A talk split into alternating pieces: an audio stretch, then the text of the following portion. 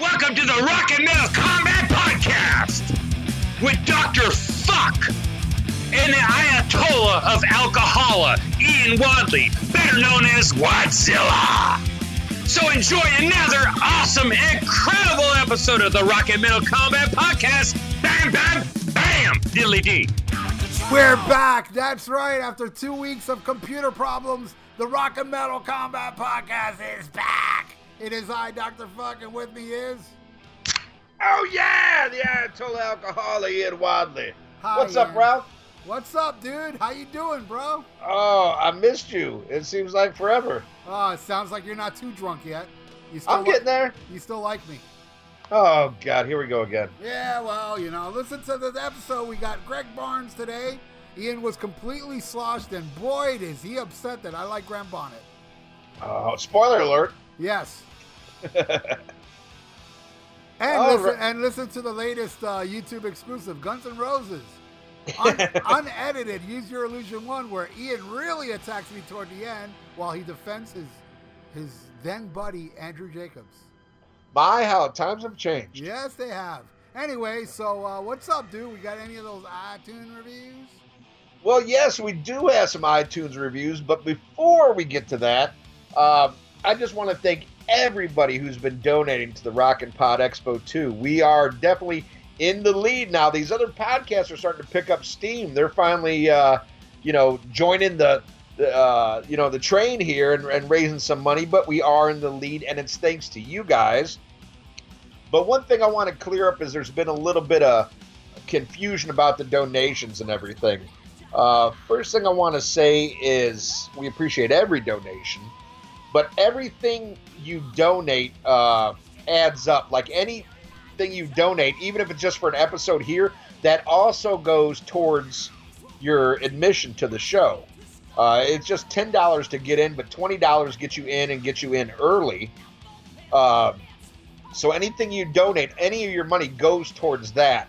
But then as far as our episodes, uh, you know, we, we accept all donations, but it's forty to pick an album, uh, sixty to pick and guess, and one hundred to pick something you know we don't want to do and, and to guest on the show.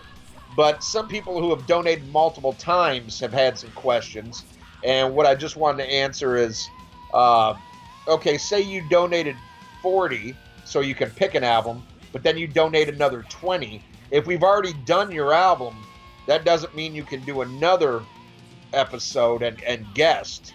You know, like if we've already done your episode, you know, for forty, you would have to donate another sixty to pick an album or guest. But it could add up, like say you donated forty, but we haven't got to your episode yet, and you change your mind. And you're like, hey, I'd like to guest, if you donate another twenty. But once we've done your episode, it's kind of, you would have to start over as far as, uh, you know, getting another episode or, or, or guesting. And this expo, there's a lot of stuff I can't announce yet, but already some huge guests and some potentially like really huge guests. But, uh, you know, until uh, Master Sinzak tells me, you know, I can't, I can't announce any of it. But uh, you definitely want to be there this year. This is going to be an amazing time. And uh, ask the four that showed up last year. well, I, I should say, you know, four that, of our fans that showed up. There was plenty of people at the expo. Uh, yeah, we but, had uh, one guy come from New York. Uh, one guy come from Washington. Uh, where did yeah. the other two guys come from? Well, we had... Uh, TikTok well, was from Boston, right? Yeah, TikTok from Boston. Bushy from New York. Scott Stein uh, was actually from the Baltimore area, D C area. And uh, we had John Oldenmeyer, who lives in, in uh, Tennessee. Then we had uh, somebody that came from the Himalayas. Maybe, if it didn't get edited hey, out. Hey, hey, hey. No, no, no. It, it, that's an inside joke that if you keep listening to the review, you'll, you'll understand what that means. But uh, another thing I want to point out is... The just for ten dollars donations, you get access to a special uh, Facebook group where you can hear episodes that are only there. Uh, I did one with the great Victor Ruiz. Ralph did one as well. But also, Ralph and I are going to do some exclusive uh, episodes just for, you know, this group. And Ralph came up with an amazing idea. I did? Uh, yeah, you did. He, he said, hey, let's get some enemies of the show. Or people who've oh been my God, kicked yes. off and banned. And that's something we're going to work on, uh, where there's some people that you would definitely want to hear us talking to these motherfuckers. And we're going to do this shit. We're going to put it strictly on this channel. So anybody who donates ten dollars or more, just ten fucking dollars, you get access to this shit that nobody else is going to hear. Yeah, Tim Bream, you got ten bucks. Oh, Tim Bream. Oh, my God. Did you see he donated again today? Tim oh Bream. Oh, my God. Another episode? Well, actually, Tim Bream has three episodes now he's paid for. Two two to guest on and one to pick. All right. Wait wait till you hear some of the people that Ralph and I have talked about possibly getting on uh, that you never thought you would hear on this show ever or again. Uh, oh, yeah, but, I remember one now, yeah. All right, well, now it's time to get into uh, our reviews on iTunes. And uh, we got a really nice iTunes review. This is a five-star review from Headley Lodge. Headley? Or he- Head... Head- Hodgie, Hodgie Lodge. I don't know. I don't know. Is this Dan Lodge from the Facebook page? I don't know, but all I know is I like that word, even if it's mispronounced. He left us a five-star review entitled "Good Friends and a Bunch of Tunes." Yeah. And he says, and I quote, "This is a great podcast that zeroes in on a diverse range of albums each week. Ralph and Ian do a great job going through each album, sometimes with an entertaining special guest. The true highlight for me are the uh, highlights for me are the many diversions and side conversations that spring up from stories about concerts and other memories to original or bootleg songs. Each episode has the feel of hanging out with good friends and talking about the music you like, and sometimes their moms. Give it a shot. You will not be disappointed." So he said the headline is "Good Friends," huh? Good, good friends and a bunch of tunes. I bet, I bet he's friends with like people that get belligerently drunk and, and attack him. That's what he considers good friends. Oh, here we go again. From the Himalayas. You know I love you. Yeah, you do uh, now. Have a few more, you're gonna hate me. All right, now this is this is an interesting review because this one has changed, uh, I think, four or five times now. And this is from our old friend, well, my old friend, Andrew Jacobs. Oh, yeah. Check out check out the YouTube exclusive, Guns N' Roses, Use Your Illusion one, toward the end. And Ian loves him. He attacks me. Uh, and he defends this guy. But he attacks me. From the Himalayas. From the Himalayas. So it's a five-star review simply titled "Great Show," but just a few short days ago it was something about fat slob drunkie fuck, uh you're divorced, I'm still married. Uh what the fuck is that? Is that is that a compliment? Yeah, exactly. Uh, who does none of the heavy lifting in the podcast should not throw stones. And before that, it was uh, a five-star review that said "Great Show." And then before that, it was a one-star review that says "Fuck Slobzilla." And before that, it was a five-star review that said "Great Show." But as many of you loyal listeners and people on the Facebook page know, is there's mucho drama with fucking Andrew Jacobs. And we've kind of gone into this in the past. It started out, Andrew Jacobs was my first fan. Because most oh, of the people... Yeah, yeah, he loved us, yeah. Yeah, well, he loved us, and he, he called me his favorite podcaster. And I was very flattered. I was like, holy shit, because every, you know, you were already a superstar. You know, you you know, you brought a lot of people into this. And uh, and, and here's somebody like little old me. Yeah, he liked, you, like, he liked you more than me. But then... it became real apparent that this guy's not all fucking there, you know. And then, then I got depressed. I was like, "Oh, great! I, I got one fan, and he's fucking nuts." You know, we were supposed to have this guy on the show. He had a mental breakdown and started crying. Uh, come to find out, he's one of these guys that, you know, quits Facebook like every other week and makes a big, you know, to do about I'm leaving. I mean it this time. Oh, he does one of those. Uh, You're I'm gonna leaving. miss me. Yeah, yeah. He and does then one he of those. I'm leaving posts.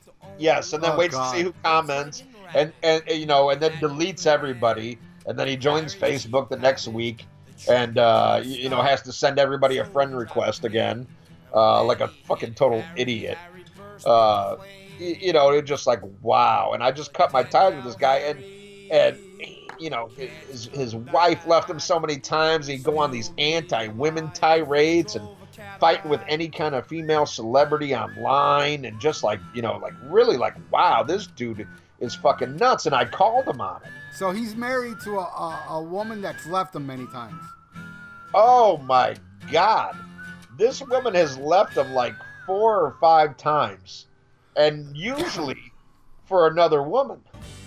Really? Oh, and I I, th- I I think that's where a lot of this, like, you know, the the female hostility comes from, is she keeps leaving him for a fucking woman, you know, and uh, yeah, I know. But what's even more disturbing is I think the last time uh, she left him, well, it was kind of for another woman. I I think uh, Mark Alan Taylor fucked his wife. Well, he, he used to do a podcast with Mark. Well, he used to do one with Terrence. Remember that? He oh, did that? Oh yeah. By the way, uh, speaking of that, because you know Andrew Jacobs, he says he's not going to listen, uh, right. and I know you're listening to me right now. He sent me a message, and then for, when I was going to reply to him, he blocked me, so he, he he could get the last word. But I got a microphone, dude, and he said that, you know, just the fact that hey, you should have edited what Ian said about my wife, but. Uh, but since you did it, I'm glad. Now everybody will know what an asshole Ian is, so thank you. And I was like, you're welcome. And then he sent me something else about it.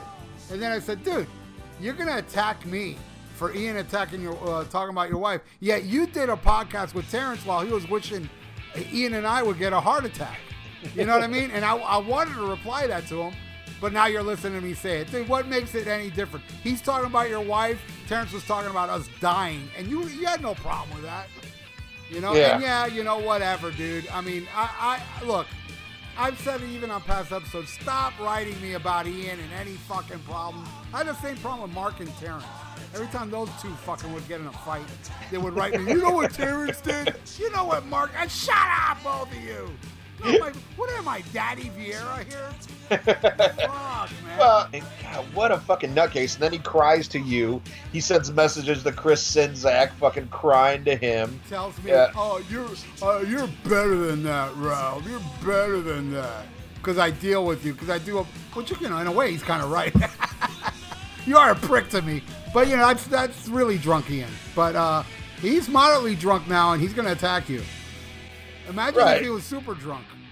Yeah, fuck both of you. From the Himalayas. From the Himalayas. But, you know, you know, there, there's this thing where, like, you know, I attacked him. I'm like, you're a nutcase. Get the fuck out of here. And then I let him be. And then I only, you know, I found out through Ralph that uh, because he's blocked me, I can't see shit that he posts. He went on all Ralph's pages and stuff, just, you know, trashing me all the time and shit, you know, and you told me you even had to no, tell not, him at one No, not all the time. When he would trash you, I would automatically tell him, dude, don't do that, you know? Right. And then he won't, but then, uh, again, then he'll do it again. Then he stopped, you know, I tell him to stop. But then he, he, he did it on the expo page where you saw it, uh, you know, and that was out of my control. Because yeah, I was well, I was keeping shit from you, dude. Believe it or not, Andrew Jacobs, I was keeping shit from Ian because... You know, you're ridiculous with this whole thing. Because Ian goofed on you, he stopped, and then you kept going. And I knew, I knew, once Ian gets a, a whiff of this, you know, anger you have toward him, he's going to do what he's about to do. And yes, I know, I am I am better than what I'm about to do. Because Ian is my partner, and he wants me to do a few things on the editing on this show.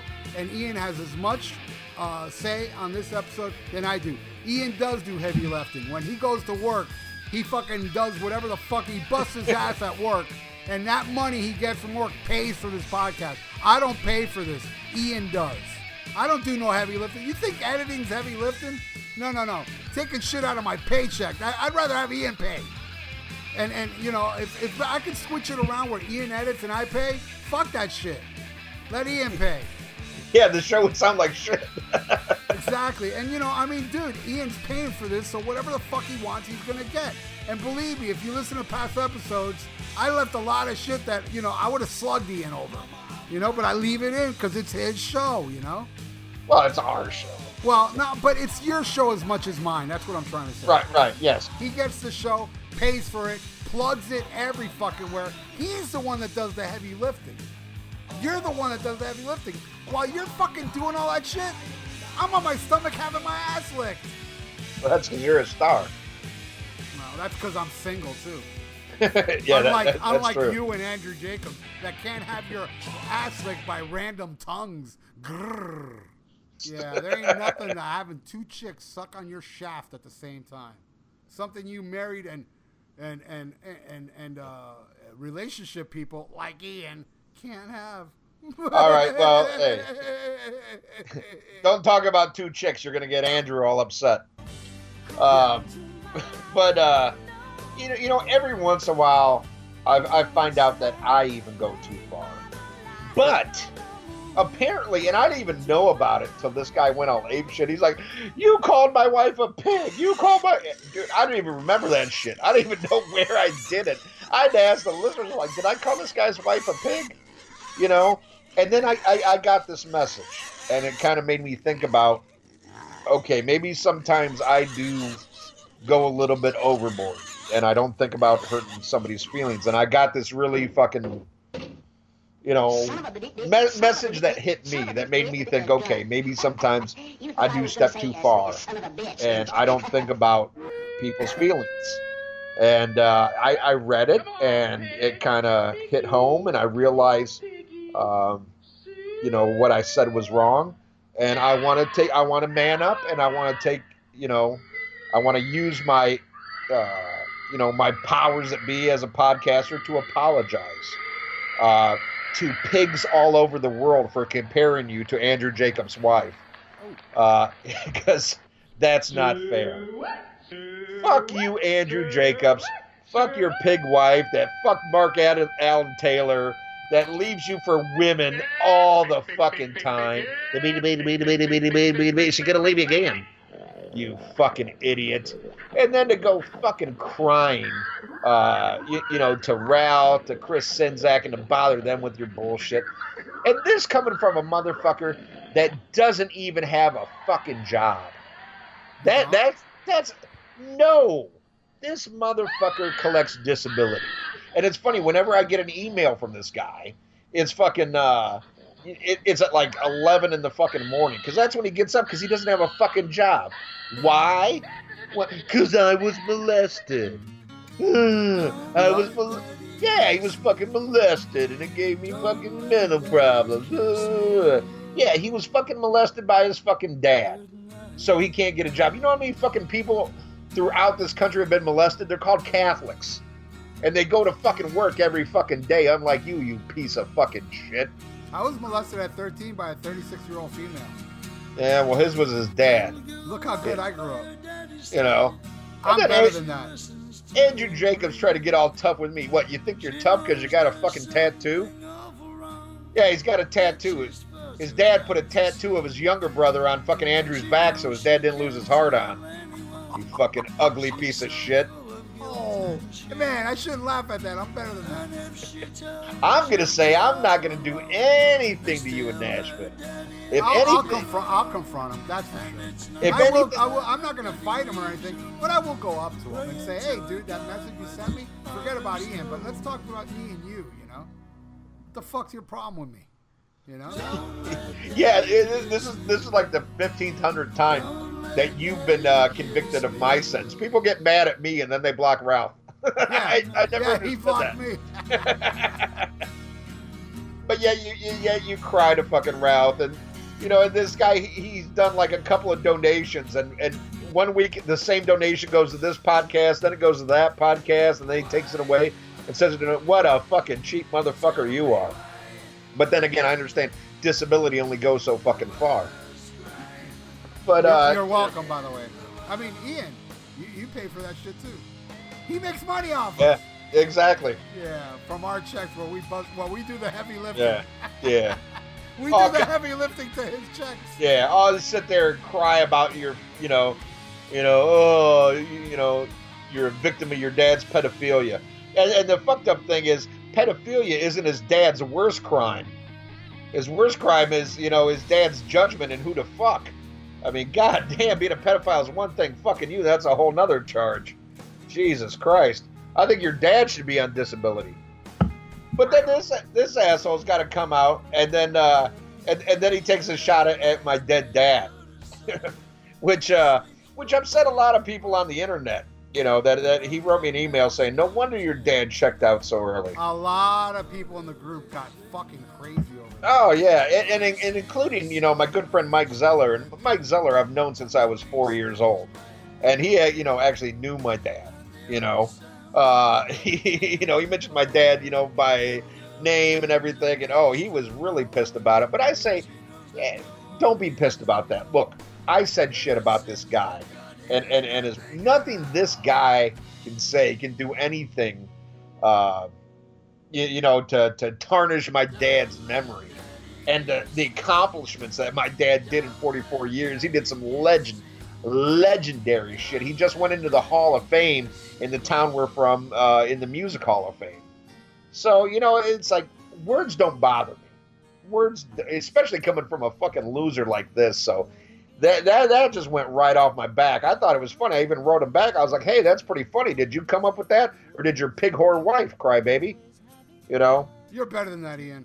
Uh, no, I'm not. Uh, but, you know, n- now the guy backpedals again. And, and now he changes it again. And I think it's because he got his ass chewed from some of his heroes. And I even had some people step in and say, hey, should I talk to him? I'm like, no, don't waste your time with this. This motherfucker is nothing. He is fucking nothing. He's just mad because his dad fucked him in the ass. His fucking wife likes to eat snatch, and fucking uh, the corn dog king. I mean, I mean, that's what you should really be mad at. You know, not not that your wife. Mad at, man. I think fucking wife eating snatch is a beautiful thing. I mean, yeah. Unless she doesn't share. Right, but what I'm saying, you know, he ought to really be mad that she'd rather fuck Mark Alan Taylor than you. Yeah, that's pretty fucked up. Yeah, and she said he had a prettier smile. You know, she's just rubbing it in. Poor Mark. but, but uh, Andrew. You, hey, you... wait, wait, wait, hey! Let's give a little. Let's little give a little uh, uh, props to Mark though. Uh, Mark did come out and actually say to me that it is true that it was not a joke about the setting Sammy Hagar people on fire. He was actually legitimately mad at that, and then he was saying it was a joke later. But he actually came out. So it takes a man. To actually yeah. admit that, so no, I appreciate it. And he he said he was so mad that that just out of spite he stuck it up your wife's ass, you know, just because oh, I'm angry, you know. And uh, hey, there you go. Your wife's a fucking whore. You're a dumb fucking piece of shit. You're a loser. You'll never be uh, anything. And uh, you know, the minute you put that shotgun in your fucking mouth, the world will be a better place. You know, but, you know, you know that uh, Mark Alan Taylor. Is packing twelve inches of penis. Very rare for a Sammy Hagar fan. Yeah, you know where he's packing it? Up your wife's ass. Wow! Ooh. Right up the poop chute. Zinger! I'm just kidding. He stuck it in her mouth. He thought it was her ass. It smelled the same.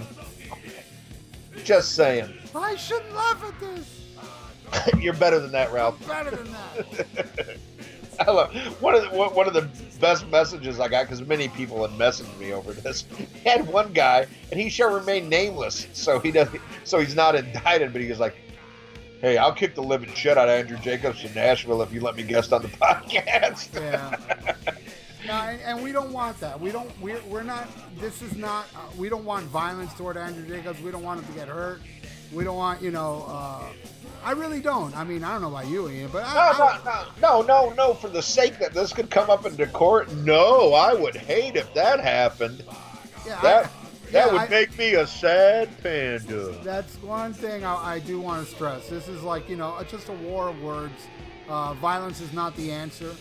I hate to be P C, but it's the truth, you know? I mean, I don't think Andrew Jacobs deserves to get, uh, you know, hit or, you know, injured in any way, you know? I, Like, let's keep it peaceful with, uh, with uh, you know, salty language. Yeah, he's, he's got enough problems. He's got a, a fucking sore ass, and his wife's ass has three teeth marks in it. Way to go, Mark. I'm starting to think you're you're you're you're not better than this, Ian. No, I'm not. I'm not. Uh, All right. Well, enough about that asshole. I have some bad news and I have some amazing news. Well, the bad news is I'm not going out to San Francisco this fall to stay with Bill Wayne, to go to Oakland and see my beloved Oakland Raiders. Uh, but this fall I am going to Seattle to see my son, my daughter-in-law, and my granddaughter. Yay! Congratulations, yes, Grandpa. I Grandpa am gonna, Wadley. Uh, Grandpa Wadzilla. I am going to be a grandpa. Uh, my, Grand, my grandson? Uh, no, it's I, I'm, I'm having a granddaughter. Oh, yum, yum. Yeah. Yeah, a, a, a, a, rare, a rarity in the Wadley family. Oh, yeah, a, a, eighteen a, years from now, baby. A woman. Oh, oh yeah. But, uh, yes, I... A female I, Wadzilla tongue on my ass. Oh, hey. Come on, we're not Jacobs here. I'm better than that. Yeah, but she, she comforts my loins, so she's probably not. Uh, but yes, I am. I'm going to have a granddaughter. I'm going to oh. be a grandfather. Well, congratulations. Thank you very much, and uh, much, uh, much thanks and congratulations to my son Tyler, to my daughter-in-law Annabelle. I am very happy for both of you, and uh, I cannot wait to come see you and to uh, to hold my granddaughter. Hell yeah! I can't wait for eighteen years to go by. Oh, hey, what? Huh? What? Oh, you're oh, you're not better than that. From the Himalayas. Yeah, I'll be coming from the Himalayas. Oh, but uh, yeah, I, I'm I'm very excited and very proud. Uh, I, I I know my son. I'm not proud, but I'm excited. Right, I, I know my my son's gonna be a great father, and I'm very happy for him, and uh, wish him nothing but the best. I hope he's not, man. She needs daddy issues, or else or else my butt's gonna be dry. No, no, that, that, that yeah, that's my whole deal. I have to go out there. And, and be a good grandfather, or else she'll be dancing to Motley Crue records, and I don't want that. Yeah, you don't, especially yeah. like later Motley Crue. Yeah, yeah, yeah, dance to Rat records. You know, if she's dancing to Girls, Girls, Girls, you know what her feature is. Oh, good Lord! She'll be dancing on other poles other than my cock. I just hope she turns out gay and steals fucking Andrew Jacobs' wife away. But then again, who knows? She might not be a chubby chaser. You know, he, she'll, she'll go get Grant, uh, Andrew Jacobs' wife, and then they'll, they'll go to the Himalayas. They'll eat at the Y. Alrighty, well, fuck it. Uh, we got time for any news or not? I, I actually have news, if you don't mind. Oh, that's fun. Juicy stories. Okay. Okay, get into it. I think this is all we need, too, because it's very good stories. The first one, okay. Mister Eddie Dump, I mean Trunk. Oh, God. This idiot just came out and said that rock stars don't want to meet you. You know, he went into this whole tirade of the V I P thing and that rock stars would rather be doing other things and this and that. This is the same guy that ass kisses every rock star under the sun that talks to him. So I guess they don't want to meet you either, huh, Eddie? They just do it to get promotion for their band. I mean, this guy, the way he talks about how rock stars don't want to meet you, It's only, it's not almost. It really is his way of saying, I'm above you idiots. Because rock stars want to meet me because I further their career.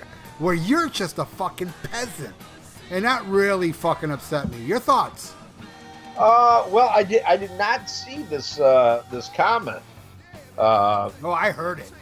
Okay. Uh, well, I, I would have to say that there's part of that I agree with and part I don't. Uh, I believe it depends on the artists themselves, because I've met some artists that you could totally feel that vibe one hundred percent, like, oh God, do I have to be here? Do I have to do this? And I've met other guys that were the most like appreciative. I mean, and you can you can tell when it's sincere and you can tell when it's forced. Yeah, I and, can uh, too. I let me tell you something, Ian. Out of every rock star I ever met, ten percent were dicks, and I and I'm being fucking generous here. ninety percent right. Really do genuinely appreciate. I mean, of course you have to have etiquette when you meet a rock star. You don't take up too much of his time. Right. You're like, hey, man, I like you. Get a picture, say a couple words about their music.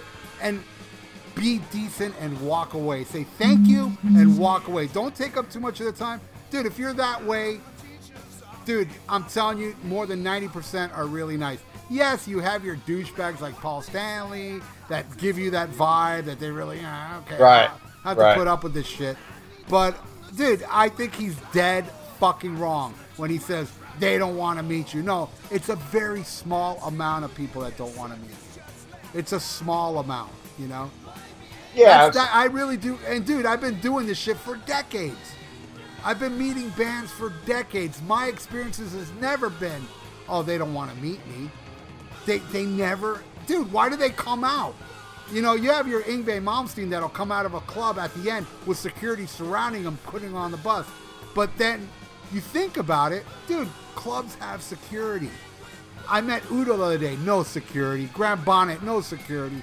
I mean, right. they Ronnie James Dio, you name it. They come out and they take their time with their fans, you know? As long as you have etiquette, of course they're going to be annoyed if each fan takes an hour.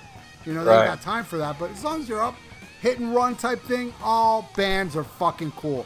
All of them are cool. He's a fucking douche because he sees bands treat him like gold, and in his mind, he's like, well, I'm Eddie Trunk, and I can further their career. But none of you peasants can further their career. They don't want to meet you. I think that's cocky bullshit on his part. Thank you. Right. And, and again, like I said, I, I, I see both sides. I, you know, I, I think there are a lot of bands that do the meet and greets now out of necessity uh, that probably wouldn't have done it before, uh, you know, simply because it's a, it's another way to add revenue because they don't have it through record sales. But, uh, yeah, I I, th- I think you're right. I think he's overestimating. You know, mo- most of my experiences have been very, very positive. So, there you go. All right. I got another story. This one's okay. great. This one's awesome. All right. Walmart. Yes. Yes, I saw this. Refuses to carry chart-topping Christian rock band's new album. That's right. Walmart has banned the new Stryper album, Goddamn Evil. That is so awesome, dude. It really makes me feel good to hear to read that. I was like, dude, even Walmart was like, like pissed at. Because here's the thing about Stryper. Look, I understand people that'll listen to Stryper and go, God, this shit sucks. Those people, I don't, t- I, it's okay. I, I, I understand that. It's a personal opinion. But then there's the closed-minded people that, oh, they sing about God? Fuck that. I'm not going to listen to that shit. They already Hello. premeditatedly hate them. Hello. You know? Well, okay, then I guess that, no, I, you generally don't like their music, though. Uh, hey, man. Uh... I love the song "To Hell with the Devil." I love that fucking song. But uh, you know, I'm gonna I'm gonna be real honest, man. That's the only album I ever bought of theirs. I've heard a couple other songs. It did just, you like those couple other songs? Ah, uh, not really. That's not, what I'm. That's my point. Yeah. There's people that don't like them. Then there's people that dismiss them without even listening. Right. That, uh, you know, they're closed-minded. Yeah. Oh, they sing about God? I can't listen to this shit. Now, now one thing I will say is, is on their last couple albums, they have gotten, they have gotten, sorry, uh, much heavier. And that I appreciate, you know. Much heavier, and they still sing about God, but they it's more of a alluding to God. Instead of Jesus, God. Look, I'll be honest with you. In the old days, I was annoyed. You know, it's like, God, Jesus and God in every fucking song, you know? It's like, come on, you know? Like, mix it up a bit. But now they're kind of, like, getting more deeper into it, like the song Yahweh and, and Sorry and the new album, you know, uh, Take It to the Cross, which, dude, anybody that hasn't heard Take It to the Cross yet, put that on. You're going to be like, God, this fucking rocks. It's so good. But Have then you? when then when the chorus comes in, you'll be like, what the fuck is this shit? It's so weird and out. But now... it's grown on me, dude. It reminds me of Overkill. I, I was going to ask you. Have you? Uh, I know Mister X sent you the, the new album. Have you listened to it all the way through? Love it, love yeah? it. Uh, okay, I good. do like. I do like The Fallen more though. But time will tell. I think the album's solid. It's great, but The Fallen was, dude. I think The Fallen is their best album. Now, I think their last three albums are the. I think their last three albums are better than anything they've ever done. I now, think Goddamn Evil is better than To Hell with the Devil. I, I, I gotta say though, I gotta say, I I, I find the album title uh, a shameless like stab at trying to get some controversy or just notoriety. Like, to hell with the devil is the same thing, dude. Oh, yeah. You know, it's the yeah. same thing. Yeah, I, and I think they, dude, yes, it's obvious that he did it that way to make people upset. And that is what I like about it, you know? I, I'm, I, I have this, this kind of like really twisted love for for bands that people hate.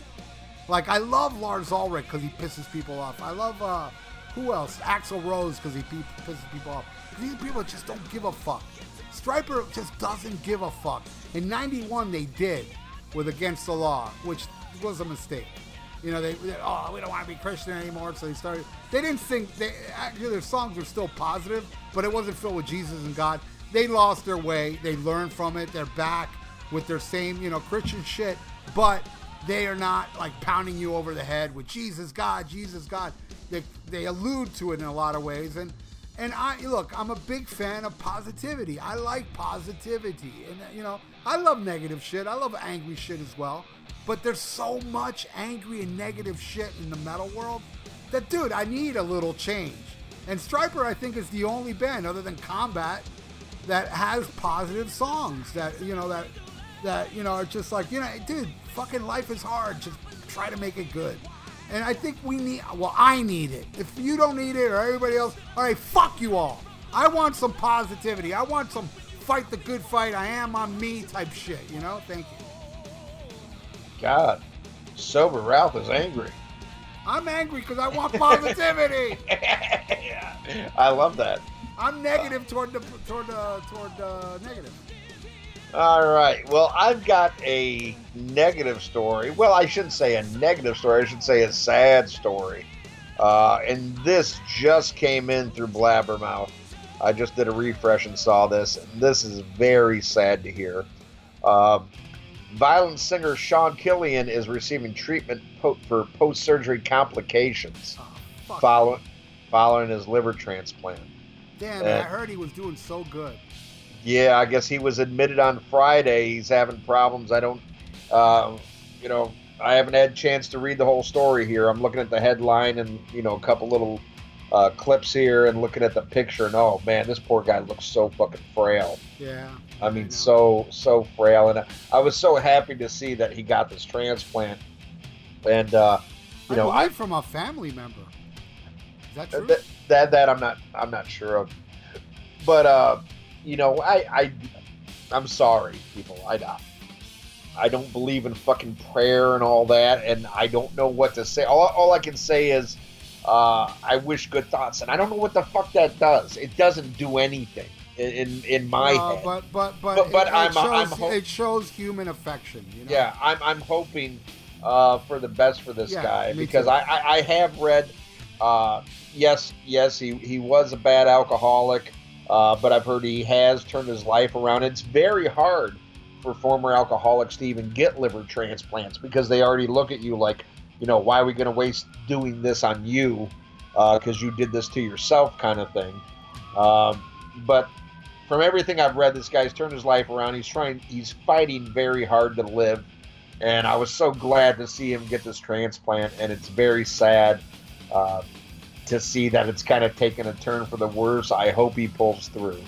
And I'm, you know, I'm not going to sit here and act like I'm the world's biggest violence fan, but I know how much violence means to you, and I know how much they meant to uh, to Thrash. So uh, I wish this guy nothing but the best. I've donated and, hundreds, and if you go on the Thrash or Die page, I pinned it. I pinned it yeah. on the top uh, where you can donate, and uh, I love him. I, I and I've met him.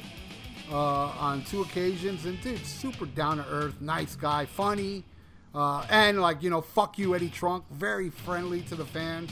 And this is a guy that, you know, I mean, Violence was never a big band. They were struggling, and yet, man, he was so humble to everybody and so appreciative. And uh, unlike his bandmate, fucking Rob Flynn, who made me wait outside for forty minutes on a rare cold day in Florida, uh, you know. It just it just saddens me that Rob Flynn is like dying. I mean, this guy's dying, you know, in a fucking hospital bed. No, hopefully not dying, but you know what I mean. Like, you know, right. Facing death, and it's a shame. And he's, dude, please, anybody out there, please donate. You know, Donate. Yeah. Uh, go go on the Thrasher Diet Facebook page, and uh, it's pinned to the top. And uh, I've donated. I don't know how much, but I know it's well over. Well, I'm not even going to say. I mean, I don't right. like talking about what I donate to. Right. No, no, no, no, no. And, and that's fine. And that's one thing I, I would encourage people because, uh, you know, even what I'm saying, like, oh, I, I, I give you, you know, my thoughts and my well wishes. That doesn't mean shit in the real world, people. I, I hate to burst your fucking bubble. What what does is donations. Yeah, put your say, money where your mouth is. And, and stuff like that. That really makes a difference. Not like, oh, I'm going to say a prayer. You know, I, and I'm sorry, people of faith, but but but this, you know, in the real world, uh, you, you know, and even now, I mean, now, you know, he's got the liver transplant. Uh, you know, now it's in the hands of science. It's in the hands of the doctors. And uh, all I can say is, I, you know, I, I I hope it works for the best, man. I don't want to see the guy die. You know? I love the guy, and let me tell you, you know, and like you you were saying, well, prayer doesn't do nothing, nothing. nothing. Yeah, okay, fine. Uh, but, man, one thing I've noticed in life is that karma is real. I mean, I know a lot of people don't believe in karma, and that's fine because you don't experience it like I do. Because I do a lot of good things, and I get paid back. Of course I have my problems. Shit, my last couple weeks were kind of shitty. Last year I had a breakdown. Yeah, you know, we're all human. When I see somebody complaining on Facebook going, life sucks, blah, blah, blah, dude, we all go through this shit. But, man, I look at the rewards I've received in life, all the great things I've received in life. I really do, really genuinely think it's because of karma. It's because of all the good things I do in life, the honesty I, I share it, with anybody that I deal with. I never taken a dime from anybody. I've always, you know, and, it, and I mean, I, I'm a big, big supporter and donator to um, Make-A-Wish Foundation. And uh, I really, you know... in a way, it's kind of selfish. I know I'm helping others, but I know, I know deep inside, subconsciously, by me doing this, I'm gonna be rewarded. So, honestly, seriously, dude, anybody out there, hear my voice now. If you're a violence fan, not a violence fan, whatever, donate a dollar, just a dollar. What's a dollar? You know, as amount, you know, because what do we get? Like three thousand, four thousand on a bad week? Listeners, you know, right, right. That's three thousand dollars. Just everybody, one dollar, please, one fucking dollar, you know. And if anybody donates, I'll tell you this right now: if anybody donates over twenty bucks, send me a screen cap of it, and I will send you a signed copy of Melting Your Skull. I, I, I free of charge, you know. That's I mean, a, that's awesome. I'll, I'll do that, you know. I mean, I, I'm really, really um, selfishly and subconsciously. It's going to come back for me. It's going to come back to me and you. We both win. And I, I want to pay respects to uh, uh, we lost three. And I, I hate to say this because we lose, you know, thousands, thousands of people every day. You know, somebody loses a loved one. But we lost three celebrities this week. And, uh, and they were all three people I thoroughly enjoyed. Uh, first, we lost R. Lee Ermey.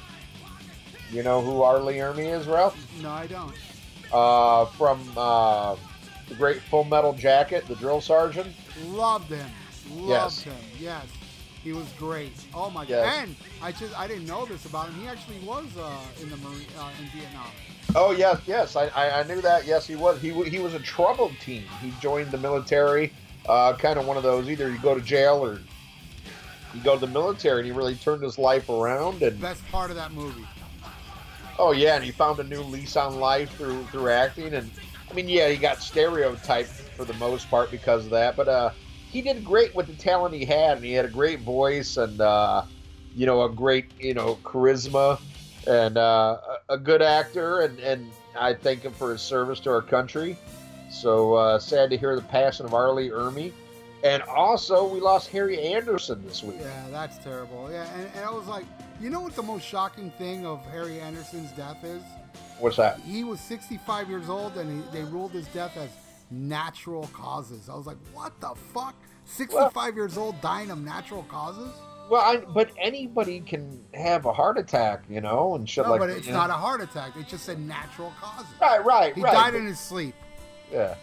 But, uh, you know, it, it's unfortunately, I, I missed out on meeting him from a couple of years. He he moved to New Orleans when he got out of the uh, entertainment business, uh, you know, it seemed like he was upset with like how it was getting harder to find roles as he got older. And he's like, you know what? Fuck this shit. I made my money. You know, I got all this night court money. I'm just, you know, fuck this shit. And it, magic was his passion. He opened up a magic shop here in New Orleans. And um, my girl met him. And a lot of local people said he would just walk around and, you know, was very nice, very personable. Your girl, uh, your girl is still with you? Yeah. Interesting. Yeah, unlike Andrew Jacobs. Uh, but, uh, you, you know, he, he was very nice, had a magic shop. Unfortunately, he left after uh, Hurricane Katrina, never to return. Uh, but, uh, but man, I, I love Night Court growing yeah, up. Yeah, me too. I mean, that was I mean, Marky Post. Boing, boing, oh, you. Boing, but, I, but I mean, a great show and one that stands up. You know, I just rewatched all the episodes probably about a year ago. And I was just like, man, you know, it's so funny watching older shows like that. I did the same thing with, I rewatched every Happy Days, Happy Days episode a year ago. And, you know, even though we're kind of spoiled because now everything's dirtier and more adult, but I think it's even harder for a show like that that, that couldn't be that edgy, but yet still be that funny. You know, that's a testament to how funny you really are, that you could, you know, be clean for the most part, but still be that funny. It, it shows you got true talent. So uh, very sad to hear the loss of, of Harry Anderson. And then just today, we lost a legend in the wrestling world. Uh, Bruno Sammartino died today. Yes, I, I, I, man. When I saw that, I go, man.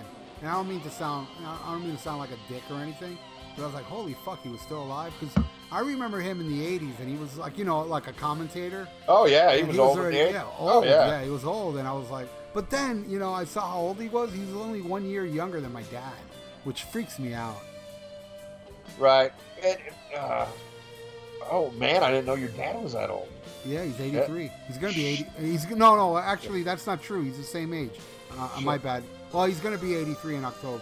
On Shit. November. Well, I'll tell you what. I met your father, and your father was full of fucking piss and vinegar and yeah, full of yeah, life. He's, he's like a bulldog, man. I love my dad. Oh, my dad's oh. strong as fuck, but so is Bruno Sammartino. The the, the the the best is when we were walking up to your dad, and you're warning me before we walk up. You're like, my, my my dad's gonna do something silly to me, and sure enough, walks up.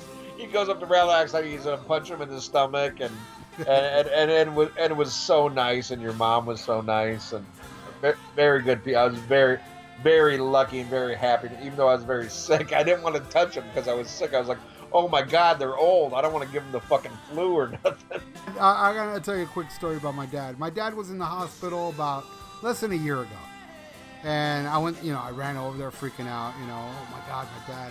My dad's there in bed, you know, he, he looks fine, you know, he doesn't look bad. And the nurse comes in, and he tells uh, he tells the nurse, um, uh, my wife, my wife was crying a lot. And she's like, and he's like, oh, and he goes, yeah, she just found out I'm still alive. That's my dad. Uh, you know, I'm not into wrestling anymore, but man, in my in my youth, uh, I, I love that shit. And uh, sad to see him passing. eighty-two years old though. Uh, you know, that's a good life. And again, my condolences to him and his family, and to Harry Anderson and his family, and to R. Lee Ermey. Uh, yeah, sorry to hear that. Yep. But uh, let's get into the saddest part of this episode. Yeah, go in for uh, what, the review? From the Himalayas. Yeah, going from the news to the Himalayas. All right, now we got a very special guest to join us as we talk about Alcatraz's No Parole from Rock and Roll. All right, now it's time to review the nineteen eighty-four? eighty-three. Oh, I was close. eighty-three album from Alcatraz, No Parole from Rock and Roll. And Ian, who do we have with us? Oh my God, my favorite lady boy, the birthday boy, or girl. Greg Barnes is with us today. Hey, hey, hey, hey, hey, hey, hey! Yes, yes, the star of, uh, uh shit, what's your podcast? I forgot. Uh, Iron Cat. I forget because I haven't heard a new episode in fucking months. What's going on there? What's going on with Iron Cast? No, but what's been going on is the fact that the three of us just sat just can't seem to agree with the direction we're trying to go in. I want to go in, you know, one direction. They want to go in another direction, and then they're well, I say go with the boy band, One Direction. Yeah, yeah. Yeah. Well, here's the thing. I've been called a bunch of horrible names by those two. I've been called, you know, names that I can't repeat in public, and you know, what, ma- what heterosexual? Yeah, that's horrible. I mean, I cannot stand hearing the H word in front of my face like that. So you you want to go you want to go in reverse?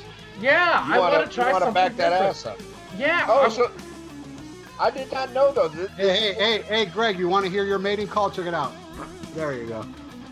Somewhat so, like that. So, so this is a creative differences problem. I, I thought it was a technical problem, but it's creative differences? Oh, yeah. Like, here's the thing. I wanted to do all the Bon Jovi albums, but the Why? other two... Why? Why? Because I wanted to get them out of the way. Okay. I, so, so, all my life I've been getting Bon Jovi uh, albums out of my way. So now it's obvious that you're the reason that there is no more Ironcast episodes. Uh, that yeah, answers kind, that question. Sort of, kind of. And then you got to throw in the technical difficulties with, you know, some of the computers and scheduling. It, it's like, it's a clusterfuck. And, you know, I've been sitting in my apartment, depressed, trying to determine whether life's still living or not. And thankfully, you guys came up. So, you know, I, my will to live has increased by about ten percent.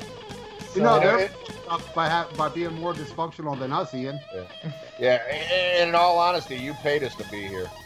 So, uh, and we, we thank you for donating to the Rockin' Pod uh, two Expo. So so thank you very much. And uh, boy, judging by the album you picked this week, I can see why you got fired from the podcast. Oh boy! Hey, come on! It's like it's like I was told to pick this album. By who? My cats. Hello. Okay. No, I didn't tell him to, but boy, I love this album. I don't need no, no, no, no bashing from Ian here. Oh, you're going to get it, though. Oh, my God. Well, I'm going to chew you out if you stay out late. Okay. Don't do that. I don't like that. All right. So let's get into this shit. I'll tell you when I first... heard this album. Um, I wasn't real. I wasn't aware of Yngwie Malmsteen yet. Yes, uh, Steeler album was out. I didn't. I wasn't aware of it back then. And uh, I saw Island in the Sun on Night Flight, and I thought, "Wow, this song sucks," but the guitar solo is really good. And then uh, I saw Hiroshima Mon Amour, and I go, "Wow, this song rules," and the guitar solo rules. So therefore, I got to go buy this album. And boy, was I lucky I did, because this album right here is a definitely underrated gem, but not very underrated to the hardcores, because when I recently saw Graham Bonnet, that set list was heavy on this album, which was cool. And everybody was going apeshit at the show. Um, it is a very, it's a, it's a cult classic. Something Yngwie, uh, I don't know if Yngwie hates this or not. I've never heard him say he hates this, but Yngwie's just not a guy that can be in a band. And, uh, well, I'll, I'll I'll touch upon that because I, I know some stories of what happened uh, during the Alcatraz years with Yngwie and how he butted heads with Graham Bonnet. And uh, it gets pretty ugly. But, my God, what an amazing fucking album. And, and yes, I am a, I'm a big fan of vocalists. So I, I, I like singers, and uh, Graham Bonnet is... I, I've always loved Graham Bonnet, but honestly, I, and I even saw Alcatraz back in the day, but this was even after Vi and whatever that shitty album. That, now that was a shitty album, the third one. Dangerous Games was it called? Yeah, that, yeah, that was the third one. You're oh saying my... that's worse than this? Anyway, I saw that tour with Rough Cut. And, uh, yeah, you know, it was great, you know, seeing Graham Bonnet live, and it was cool. That guitar player was good, whoever that guy was.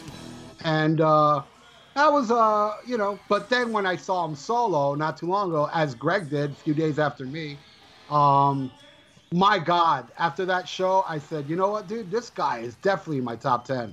What, I mean, because because of his age, too. It's like, how can you be this old and still say, sing like you did back in the seventies? Because yes, Graham Bonnet, well, Graham Bonnet goes back to the sixties, really. Uh, you can see some YouTube footage of him in the sixties. And uh, my God, he hasn't lost a fucking iota of his voice. And that's very impressive because his voice is very powerful. And um, for him to retain that, that powerful voice is, is amazing. And yes, Yngwie Malmsteen, the, you know, uh, the, the the main focus of this band. But if you ask me, man, there's there's times that Graham Bonnet outshines Yngwie Malmsteen, in my opinion, on this album. But Yngwie Malmsteen happens to do what, in my opinion, is the greatest guitar solo of his career is on this album. And I'll tell you which song it is when we get to it.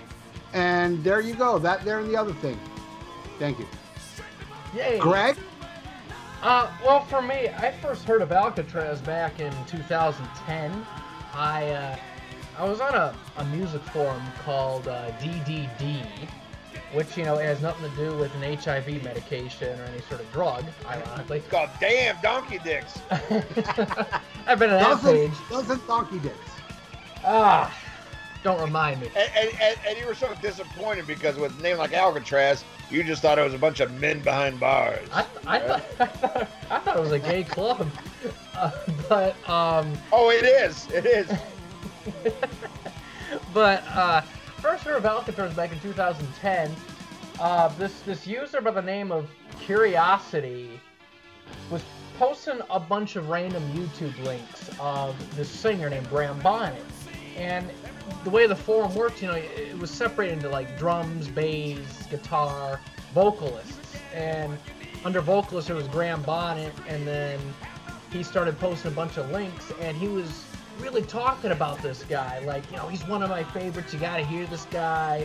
I heard about ten songs that he sang on in the span of a single day. I, I heard, you know, some of the Marble songs, Only One Woman, I heard some of the soul songs, Alcatraz, Impellitteri, this this variety of genres that Graham Bonnet was singing on, and I'm like, this guy's got an awesome voice.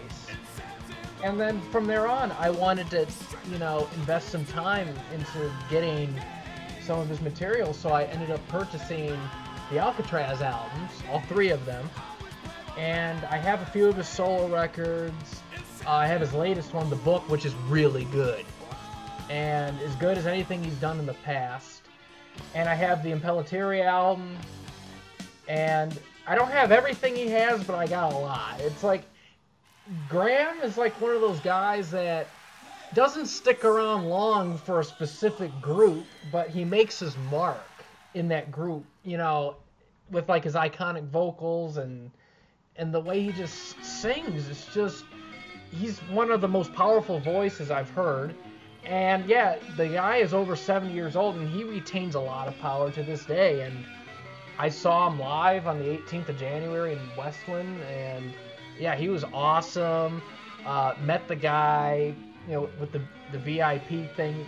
Him and Jolyn Turner, both amazing guys. Took pictures, signed autographs. Very, very fun day. Uh, one of my favorite shows I've been to. Uh, I, I can't say enough good things about Graham. Uh, you know, and yeah, he's he's a top twenty on my favorite singers of all time, and I think he's, you know, shown the world that even though he's kind of an obscure name of sorts, you know, to the mainstream, but, you know, he's left his mark. He, he's an amazing singer, and chances are you you would hear this guy on the radio, like the Rainbow songs. But yeah, check out this guy's work. He is awesome. Uh, he can do anything. Metal, rock, soul, you name it. I, doo-wop. I, do anything, pretty much anything. He's got an amazing voice. I love when he does that doo-wop shit. Yeah, his uh, his lineup album from eighty-one has a lot of great R and B-ish doo-wop influence stuff. I love that album. Uh, yeah. Ian, how about you? Uh, wah, wah, wah. My first exposure with him would be this album, and uh, I ordered this from Columbia House because I had recently got into Yngwie Malmsteen with the Trilogy album, and had read some articles and Hit Parader uh, talking about Yngwie and talking about his history, and they talked about this album Alcatraz, and uh, uh, you know, you know, said that it was really good and, oh, this is where we start. And I was like, oh, man, I really love this Trilogy album. Let me check this out. So I got it on cassette from Columbia House, and I was like, ugh, ugh what the fuck is this? Uh, to me, it was very, I don't know. I don't know. I, I, I didn't get it, but I will agree with you guys. This guy is in my top ten, but uh, he's in my top ten worst vocalists. Hmm? Uh, I, I'm I'm really surprised uh, by the love for this guy, because I really, uh, I, I I really think he's bad, like really, really bad. And you know, we already did a review where we talked about uh, what was the Rainbow album he did? Down to, Down to Earth. Earth. Down to Earth, yeah. Yeah, n- not a fucking fan. Um, and of course, you know, first hearing this, this is one of those cassettes I listened to once and like, oh, all right, well, I'm going to go sell this fucking one. And uh, then I was turned on by Hitler himself. Justin Childers posted uh, Desert Song uh, the, off the album he did with, with Michael Schenker. Now, I really did love that song, and I listened to that album, and I was like, wow, he really doesn't bother me on this album, the way he, he bothered me on Down to Earth and the way he bothered me on this Alcatraz album.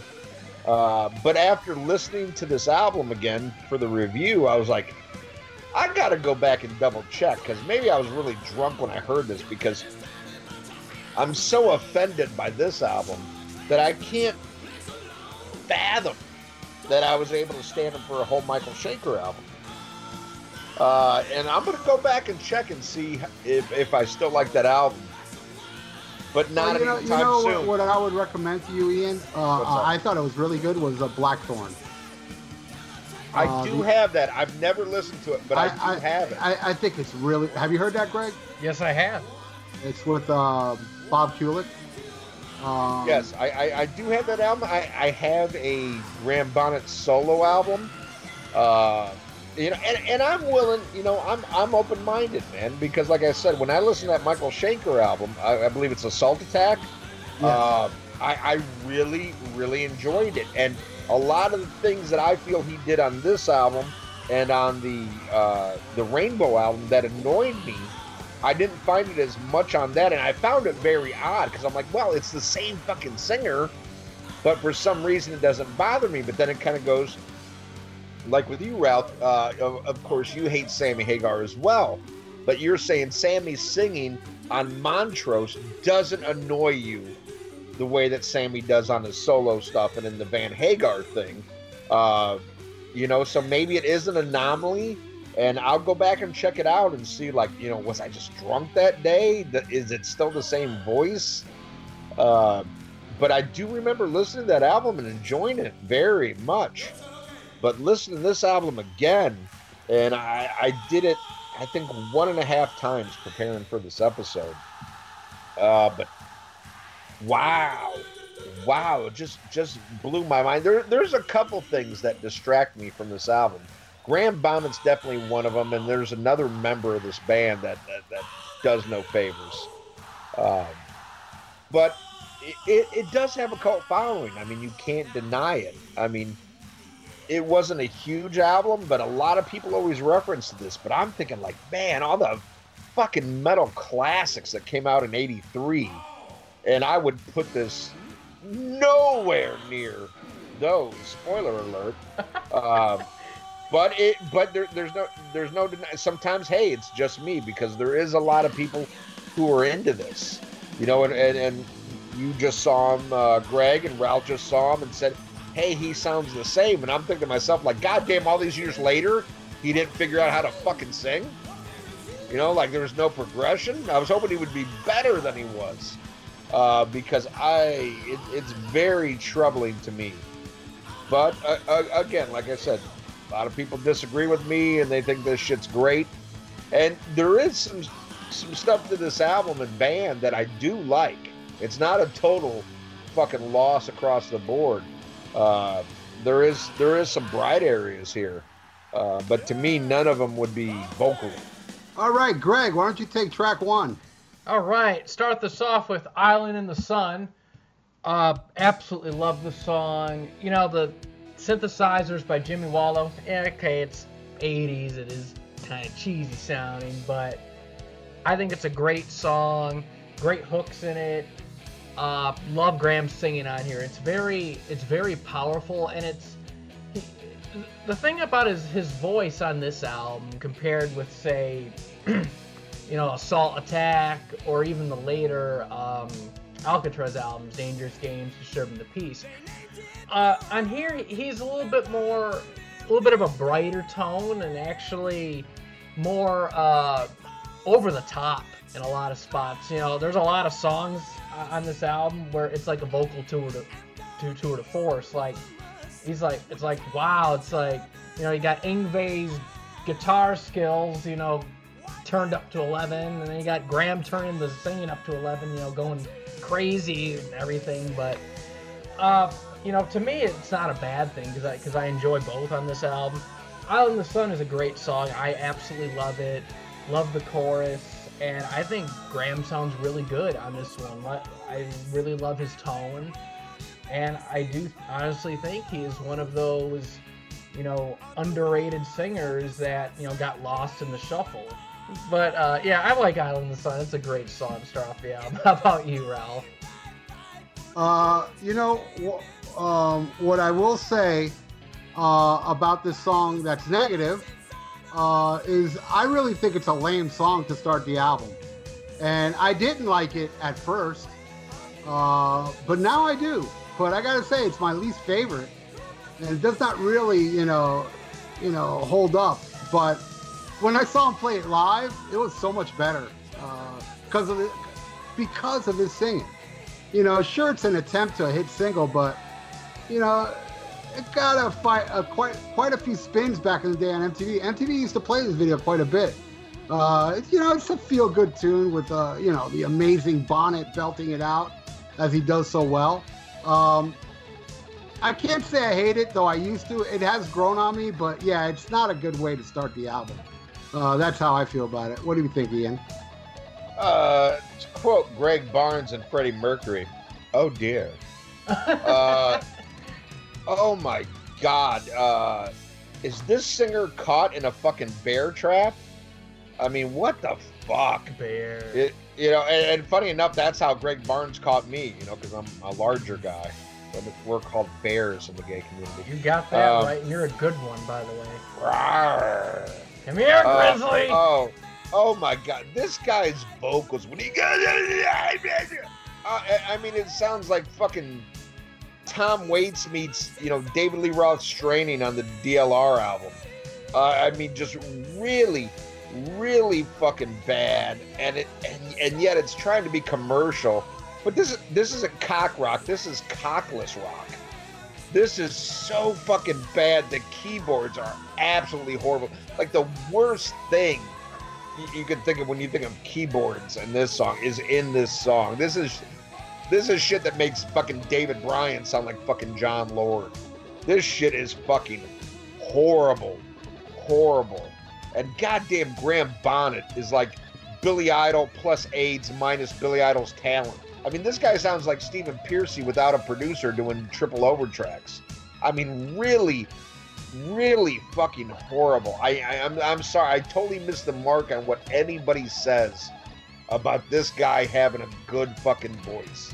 No, that's I, totally understandable. You think Billy Idol and Stephen Piercy's a better singer, so I, I hear did, where you're coming yeah, from. Yeah, yeah, yeah, yeah, yeah. No, I, I, I get it completely. And that's great. Hey, you're, you're, you're not into technical good singers. I, I understand your passive aggressive anger. If I had to admit to liking this, I, you know, I, I, I'm not I would, being passive aggressive. I would be doing deflection. I'm actually not being passive aggressive. I'm actually making a point.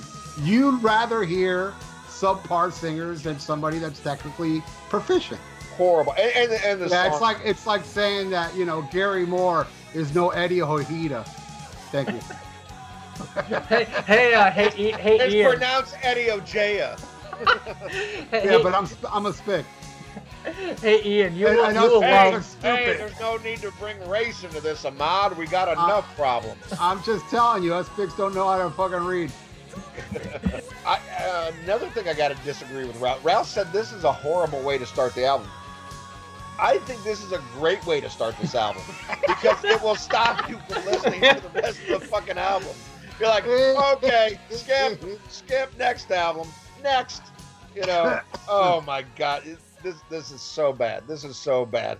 And, uh, you know, I'm looking at the set list. I was like, oh, maybe we'll get more out of General Hospital. Holy fucking shit. I, I already, I hate this fucking song just by the fucking title. But then it starts up, and I'm like, hmm, I like the music to this. The keyboards are in check. You know, not, not, not as fucking fruity and overbearing as it was on Island in the Sun. Uh, not too bad, but Jesus Christ, this Graham ain't worth a dime. Oh my God, he ruins this song, but musically, at least this song I can get behind musically. A thousand times, light years ahead of fucking Fire Island in the Sun.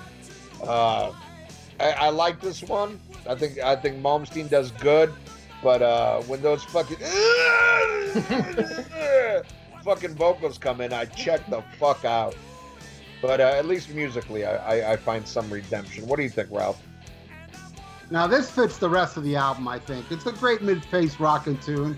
Again, I will say on uh, every song how, you know, Bonnet just sings so good on on this one. He's just a powerhouse, and Yngwie gets all the credit here. But for me, Graham, Graham is just as lethal uh, on this song, and uh, and in some cases even more. And I will uh, point out, but again, I think this album, uh, the first two songs are my least favorites. I think it starts off, uh, you know, I don't know. If I was in charge of uh, If I was in charge of this album, I'd start the first two songs that start side two to start this album. Then you can throw in all these other songs, you know, mix it up.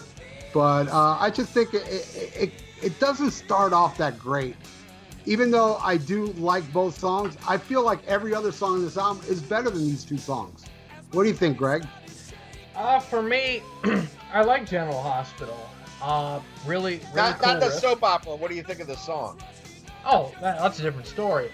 Uh, but um, but yeah, about the song, I love it. I I think it's great musically.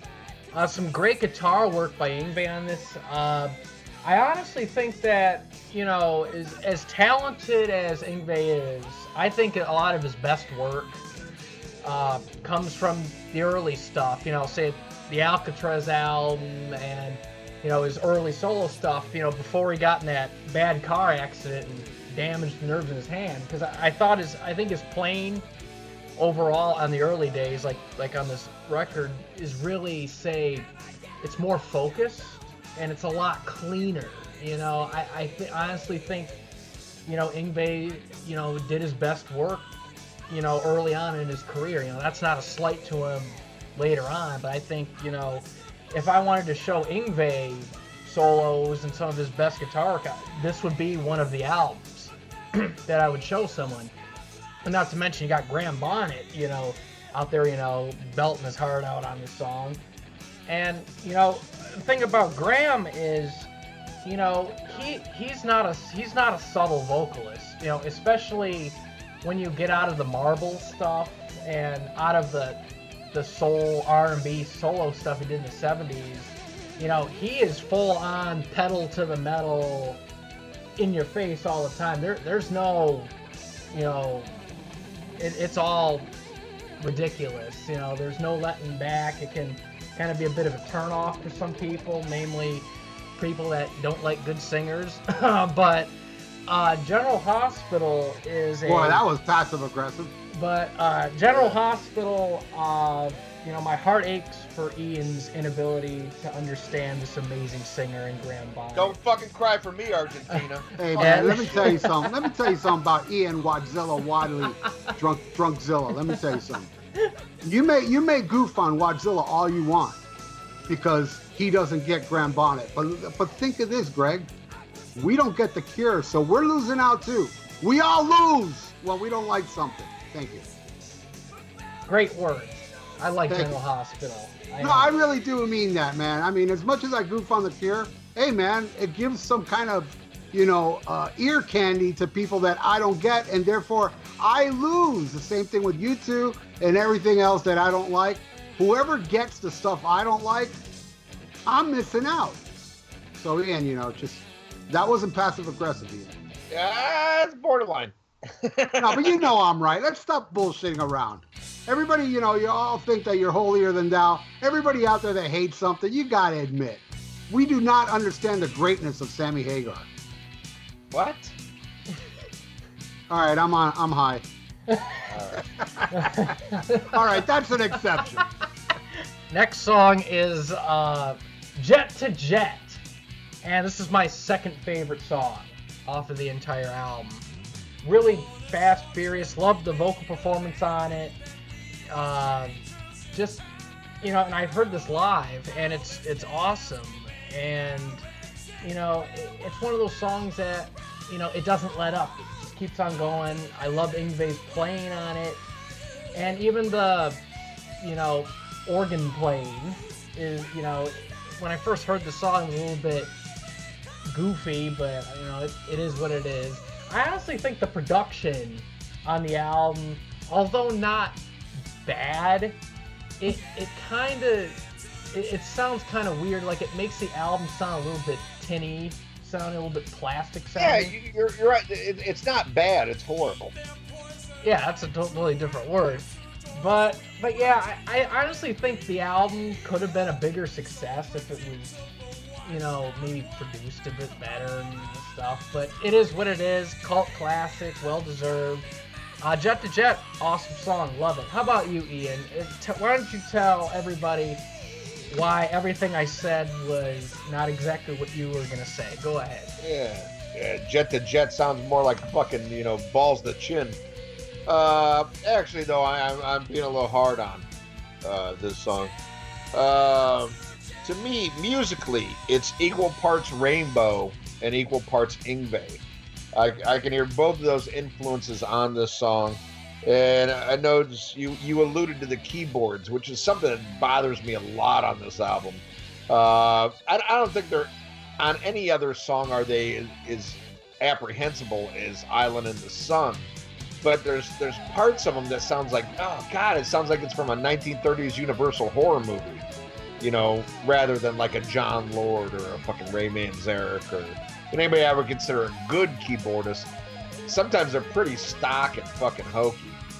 Uh, but again, I don't think the keyboards ruin this song. It musically has a lot more to offer. And I can pop, you know, I, I can see myself really enjoying this song if you had a much better singer like Jo Lynn Turner singing it. And I'm not the hugest Jo Lynn Turner fan, because uh, he's a little light in the loafers for me, but I will admit he does have a good voice, where this guy I, I, I think really doesn't, especially on this album and, and Down to Earth. But uh, but I see the potential in this one. Uh, that's why I said I, in certain songs I don't see it as a total loss. Uh, but this is a song I could see myself enjoying much more with a better singer like Jo Lynn Turner. Uh, singing it, but you can see uh, definitely some Rainbow and some Yngwie influences on this one. What do you think, Ralph? Yeah, well, if you want to hear Jo Lynn Turner sing this song, listen to Spotlight Kid. It's the same goddamn song, same same thing. Uh, oh, this well, song, that's a better song. Uh, well, in my opinion, this one's much better. Ripping song, where I hear a lot of Blackmore's Rainbow in this one, actually. You know, like Spotlight Kid. I hear that. And there's another song, I'm Bent Out of Shape, that reminds me of this song. Um, I love the line. My favorite part of this fucking line is where Graham, Graham Bonnet goes, "Call me master, I'll call you boy." God damn, man, that shit's fucking awesome. Uh, the way he screams that is just so bad fucking ass. And, of course, the smoking solo that is just, you know, mind fucking blowing for the time. You know, I remember hearing this for the first time, because this is my first Yngwie. You know, it wasn't Steeler, you know, and, and I did own this before the first Yngwie Malmsteen Rising Force album, so just that solo was it. It was like, wow, dude, Eddie Van Halen, you got competition. But then Yngwie Malmsteen never grew, you know, so. But uh, I, could got, I, I just can't get enough of that early Yngwie stuff. like Greg was saying earlier, I mean, I, I agree to a point, but I also got to say a lot of later Yngwie albums are very extremely underrated because of the noodling. Um, yes, early Yngwie, he, he was more thoughtful.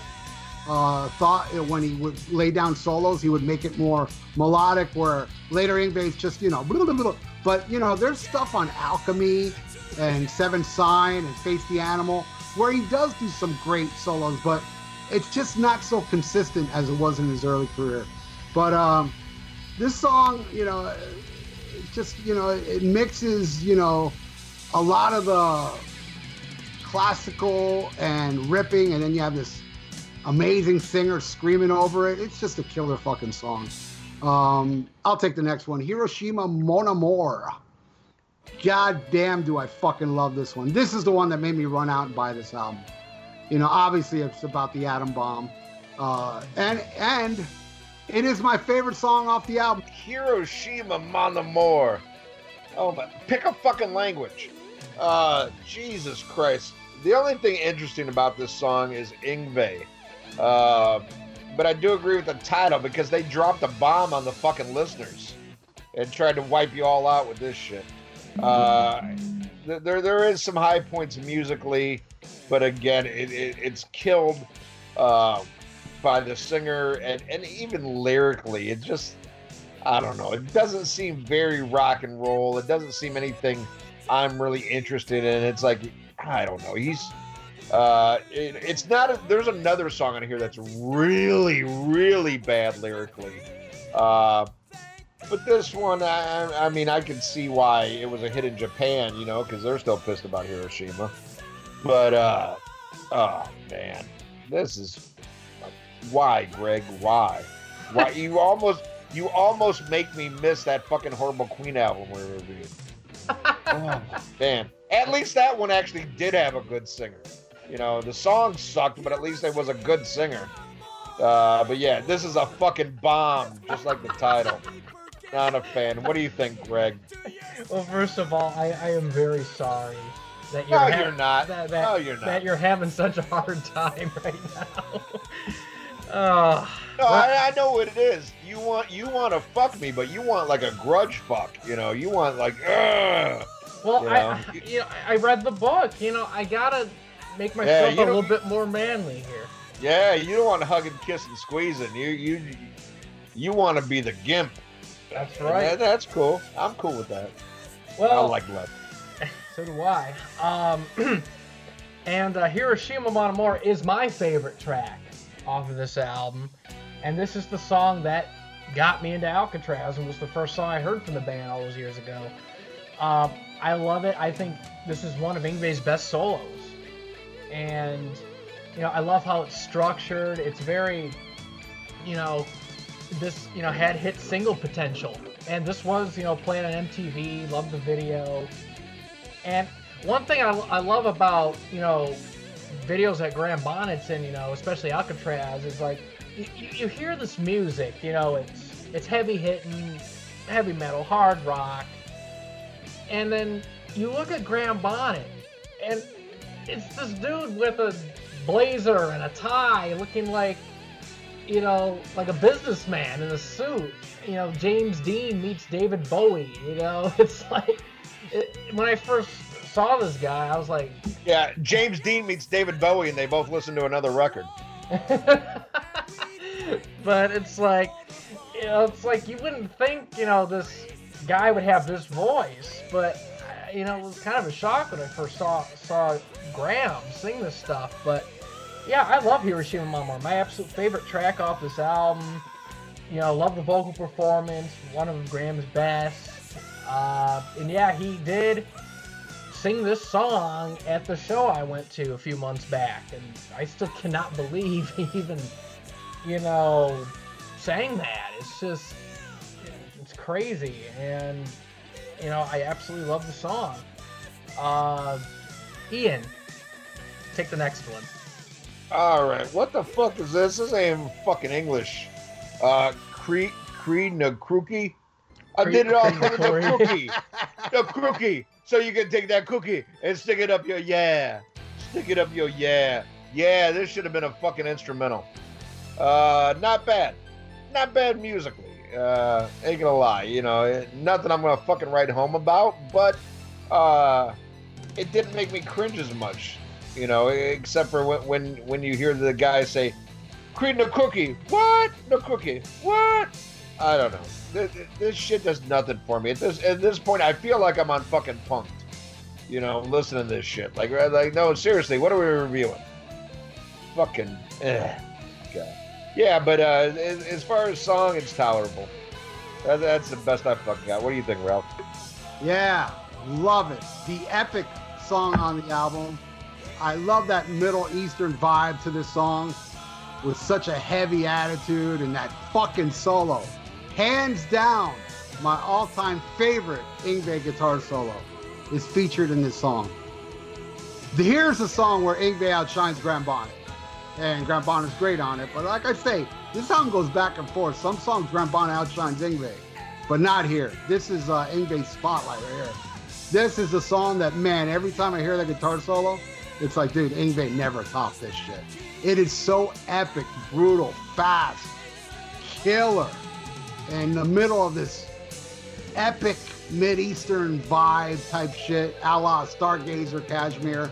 Uh, absolute epic off the album, and uh, not my second favorite, though, because my second favorite's kind of an obscure track on here. But uh, oh, I, I this would be, it this better would be not my, be what I. It better not be the one I'm thinking of. Oh, this, God. this this would be my thir- my third favorite though. Uh, absolutely love it. Um, you talked about it, uh, Greg? No, but uh, all right, next song. I'm yeah, go ahead. Yeah, uh, yeah. Uh, Creed Nakori. Uh, again, you know. Nakori. Nakori. It's Creed Nakori. That's how you pronounce it. So you're gonna take that Crowry. Stick it up here, yeah. You like Glenn Biscuit, don't you, Ian? Better than this, yeah. Yes, I figured. It's See, a... how can I argue with something like that? You can't. Yeah, just can't. Have to, have to accept. But yeah, I accept I... another band that I like better than this. Well, so do I. Okay, good, good, good, good. I have faith. So that's why this podcast will survive where Ironcast died. Well, I'm never gonna ask you to do Bon Jovi, dude. That's for that's for sure. That's why I love you. And don't, and don't you don't don't get those wheels turning on your next fucking donation, Greg. Hey, look, I play by the rules, so yeah. Don't worry. Yeah. Oh, oh, oh no. Greg's already on the blacklist, and and by blacklist is I, I know some black guys you'd be into. Uh, but yeah, also like Twan the made next my time lips you, bleed the, the other next day. Time you request something, you're in the hundred dollar range automatically. I don't give a fuck what you pick. You can pick the fucking Beatles. That's one hundred dollars. Because you're going to pick the worst fucking Beatles bootleg nobody ever heard. That's out of tune. Danny Hampton, Greg. Oh. Okay, one hundred fifty. one hundred fifty. Oh, God. Holy shit. Ah. Creed Nakori. Uh, love the song. It is, as Ralph said, it is the epic track of the album. Uh, I really do love the, you know, the, the Eastern, you know, vibe on this song. Uh, and I, I love how you guys say epic track. That's like saying Bed of Roses was the epic track on New Jersey. Yeah, Jeez. Yeah, because it wasn't on New Jersey. Uh, but... Oh, I'm proud of you, Ian. I'm so proud of you, Ian. You didn't know which album that was off of. See, that's why this podcast will survive. That's on New Jersey. Oh, please don't be on New Jersey. You're gonna lose. I'm gonna lose faith in Ian. No, no, because that's the last one I bought, and I was like, oh, faith I, gone. I, I discovered I liked women. Bed of Roses is on New Jersey. Oh. I, I'll bet a blowjob. And well, no. Greg, Greg keep bet him because uh, it's on Keep the Faith. Yeah. Go, go look, go look. Ah, shit! I gotta suck his dick. Oh, uh, hey, but, but I got. I got Really? My, my favorite restored. Oh, all right. All right. Whip it out, Greg. All right. Oh, thank you so much. I feel so... What a homo. Uh, no, thank you for being small. hey, hey, no problem. Yeah, no problem. Down the throat, lick the balls on that one. Hey, well, I, I didn't want to make your lips bleed. But um, but yeah, Green Agori, I love this song. It's great. Uh, we'll go to the next one. Shortest track off the album, and uh, instrumental by, by you Yngwie. Forgot to flip the album over. And I don't know what the fuck vinyl means, so. but uh, but yeah, In- Incubus is is a great little instrumental track. Uh, and you know, I, I assume and. I'm gonna bet a blowjob on this one that this is uh, Ian's favorite track off the album, and if it's not, then you know I'll have to suck his dick. Oh, you just want to suck my dick? Just come out and say it. Yeah, go ahead. I want to. Because you, you know, there's no way this is my favorite track. But hey, que, que sera, que sera. It's a sixty-nine, you know. Hey, I'm okay with that. But yeah, I like the little instrumental I bet track. You are, you fucking fruit. Jesus Christ! Hey, I'm hey, I'm top of the line right here. I'm prestige, but hey, I, I, hey, when we're playing, you're bottom. I'm sorry. Hey, I'm okay with that. Yeah, yeah, yeah, I know. But yeah, I like Incubus. You know, great little instrumental track by by Yngwie. Uh, kind of a nice little break. You know, slow everything down a little bit, mellow it out bef- before you know you go right back to the the heavy hitting, amazing, fast, heavy Graham Bonnet vocal stuff. Yeah, I, I like Incubus. Uh, Ian, go ahead. Why don't you explain? Incubus. I damn, I damn near rather listen to the band Incubus than this song. Uh, very disappointed in this one. Uh, I, I did have high hopes when I was looking. I saw instrumental. I was like, oh, good. Uh, but it does nothing for me. I mean, there's, there's, I mean, definitely there's talent involved in what he's playing, but. There's too little of every, you know, to me, there's a couple of different styles in this, but too little of each. Should have picked something and stayed with it. I love Yngwie, respect his talent, but to me, this is, uh, you know, if you're going to have the instrumental, this is no fucking eruption. You know, th- this is like, uh, this is like D-Boy. And uh, I'll take a pass on this one. What do you think, Brett? Love it. This is where should I open the fucking album.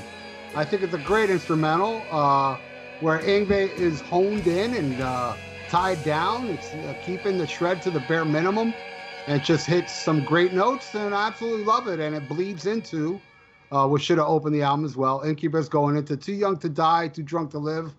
Uh, one of my favorites too, probably my fourth favorite. Great opener that he did open the show uh, with this song. Uh, he opened the show with this song, right, Greg, for your show too as well? Yep, same set list.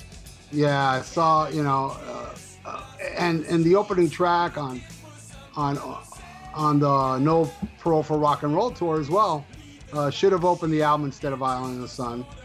Uh, that I find a horrible opening, but you know, should have been track. You know, Island in the Sun should have been track two on side two. You know, usually, should have been gone. You know that usually uh, the singles are. You ever notice back in the day, singles were like uh, track two on side two, like uh, You Got Another Thing Coming, and others that I can't think of. Oh, Too Young to Fall in Love was another one.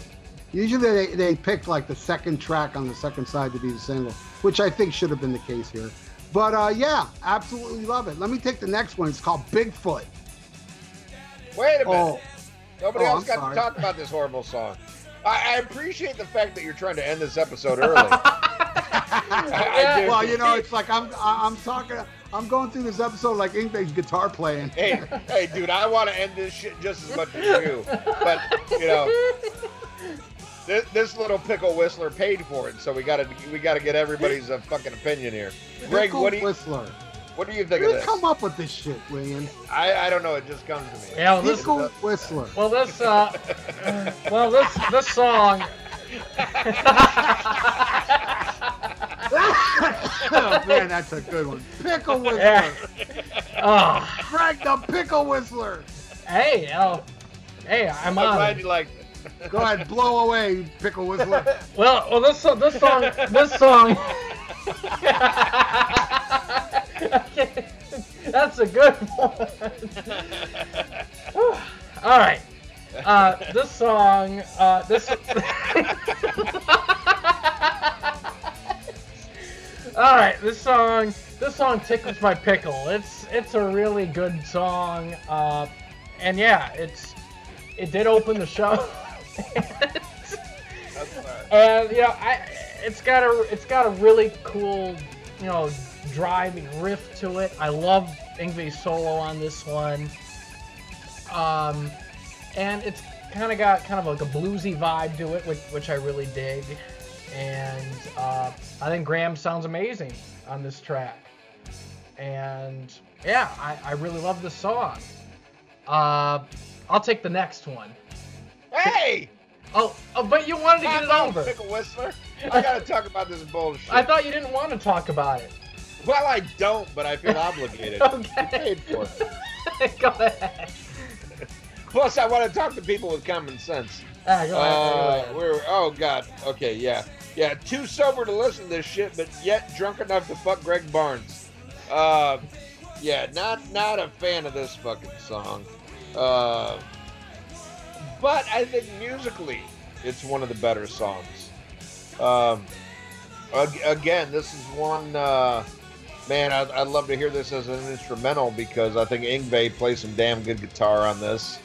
And, uh, and you know, keyboards aren't too overbearing. So it's not a horrible song on this horrible album. It, it's, it's one of the ones I could suffer through, but still not a fan. But I would love to take the next song. Go ahead. Holy fucking shit. Bigfoot. Oh my God. Oh my fucking God. Bigfoot. Oh, I would rather be in the middle of a sea of fucking Let's Make America Great Again hats watching the monster truck Bigfoot than listen to this shit again. But oddly enough, this could be my favorite song musically on this album. There's something about it. It's, it's a little bit dark and mysterious, but when I heard the fucking lyrics, I'm not even going to Graham Bonnet's vocals, because probably vocally, this is his best. But it is the stupidest fucking, from the Himalayas comes Bigfoot. You know, you know, I'm just like, what the fuck next? Is like one of the greatest rock bands in the world gonna do a song about the Loch Ness Monster? This motherfucker is singing about fucking Bigfoot, and he's he doesn't even laugh. I, I keep waiting. I'm listening to these lyrics like, from the Himalayas. I'm like, what? At least fucking giggle, motherfucker. You know, I'm, I'm you know, where's the song about, you know, I am the groundhog. Will I see my shadow? Do That's we a good have song. Six more weeks of winter. You know, what in the fuck? I mean, seriously, I was I was laughing so fucking hard while I was listening to this song. And it was a mixture of things because, like, musically, it's fucking dark. But in my head, all I see is Andre the Giant dressed up like Bigfoot on the six million dollar Man while I'm listening to this shit. I'm like, what in the fuck? Oh, my God.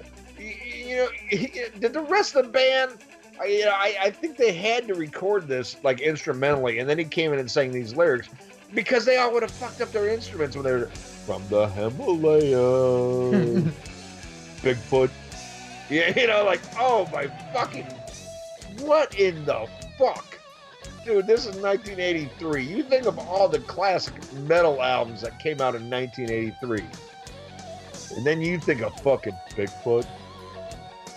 Jesus Christ, is this fucking apprehensible. Yet, probably my favorite song musically. Go figure. It's mysterious, just like Sasquatch. What do you think, Greg Barnes?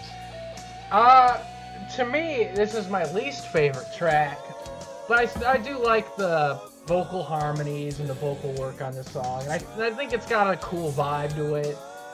But um, it is it my does, It does have kind of a Bigfoot vibe to it. Man. Yeah, it's got that Bigfoot vibe to it. But uh, yeah, my least favorite track. Go go Bigfoot. Ahead, Ralph. I fucking love this song. Fuck yeah! What an amazing riff to open this one. I just love that. Love the vibe. Love how Graham sings it in that lower register. Such a kick-ass, laid-back vibe, and that section before the solo, that it's just so fucking badass before Yngwie rips the fuck out of the fretboard on this one. Himalaya. I love shit like that, dude. That's from the land of sky blue water. Ham. See, you see, Ian, Ian, I, I feel bad that you don't get it, but then again, I feel bad that I don't get when my parents chewed me out because I stayed out late. See how you see how we correlate here? We both love shit that sucks. So uh, yeah, I think this song is classic as fuck. I fucking love it. Yes. Now the next song is called Star Car Lane. My second favorite song on the album. Fuck yeah! Fucking love, love, adore the fuck out of this song. Catchiest song on the album. Graham is the V I P on this track. Totally overshadows Yngwie badly. You know, it's hard to come back again to be who we have been. God damn, that right there is a wow. prime example why I adore Graham Bonnet so much. I want to hear the sound with you singing, because that sounded better. No, fuck that. Hey, don't insult uh, me. Don't know if Yngwie was Yngwie. don't, don't know if Yngwie was too happy uh, for such a short solo on this one. But this song called for it. And the way he screams at the end, oh, fuck yeah, man. Such a great feeling I get from this song. It's unbelievably a, an amazing, catchy pop tune. I love it. Star Car Lane. I mean, almost favorite, dude. If there was no him or, uh, Hiroshima on here, this would definitely be my favorite song. Love it. What do you think, Ian? Yeah, what a turd. Uh, huh? What? Let me, look, let me look at my notes for this. Okay, song, but stop fucking screaming. Oh, my God. His fucking screaming lyrics on this are, are fucking apprehensible. Fucking horrible. But I do get what you say about a catchy song. Musically, it is it is very catchy. Much like the disease that riddles our poor young Greg Barnes. Uh, but uh, not intolerable. But the fucking singing. The fucking singing is horrible. That fucking... Yeah! Fucking screaming he's got is fucking. That sounded more like Chris Barnes to me. I'd rather I'd rather Chris Barnes sing this fucking album. Oh wow, how shocking! Exactly, yeah. But uh, not not not a horrible song, but uh, vocals ruin it for me. What do you think, Greg? Oh, I. Uh, yeah. Don't worry about stopping this. I'm gonna take a piss, and when I come back, you'll still be going on for five minutes. So you got it. Don't worry about it. Yeah, he doesn't care about the song, so tell us what you think, Greg. Oh, I think I think it's a great song. I really love it, and it is it is very catchy. And uh, I don't believe this was a single released. I don't think it was, but I think it should have been. Yeah, and, yeah, because it's it's got that. You know, I would I don't want to say that it's it's like a commercial sounding song, but it has that potential, like that. You know, it's it's it's an easy song to listen to on the album. It's a great song, you know. Graham, I think it is honestly Graham's best performance on the album in terms of yeah, sales. I would I would have to agree. Uh, is is uh greatest vocal track on the album. Yes, yeah. Definitely. Uh, although there's a couple others that are up there, like I like you know Hiroshima is is is awesome too. I mean the the guy's got a killer set of pipes. He's got a lot of power. Thanks. Yeah, but yeah, Star Car Lane is, is awesome. I, I absolutely love the song. And hey, Ian, since you decided to come strolling in, yeah, uh, I, I have one question to ask you before we move on to the last song. Yes, sir. I will answer. Brutally honest. Yes. Okay. Is the next song, the last song of the album, your favorite song of all time from Alcatraz? No. All right, go ahead. Oh, go go ahead with my review of the song? Yeah. Okay. All right. What what the fuck is it? Suffer Me? Yes. Yeah, yeah, yeah. I'm fucking suffering, all right. And to end this shit with a ballad. Just when you think it can't get any worse or more out of my fucking taste, it ends with a fucking ballad. Uh, oh, my God. Uh, what else did I put in my notes? Oh, next time you pick an album, I'm going to charge a fucking hundred right off the fucking bat. Uh, yeah. Yeah, not, not not a good song, not a good song, and I'm really, uh, you know, it's one that I, I have fun, I have fun ragging on albums I don't like. Don't get me wrong. Uh, where sometimes in the past, you know, Ralph's been a great sport lately, But it, but in the end, man, it, it, you know, in the beginning, if it was an album that he didn't like, man, oh, he was he was a fucking bear. Where I would find joy in in you know trying to come up with the funniest joke about why I don't like it. It would be it would be a challenge for me. Uh, but this one, it's just it it it was so fucking bad.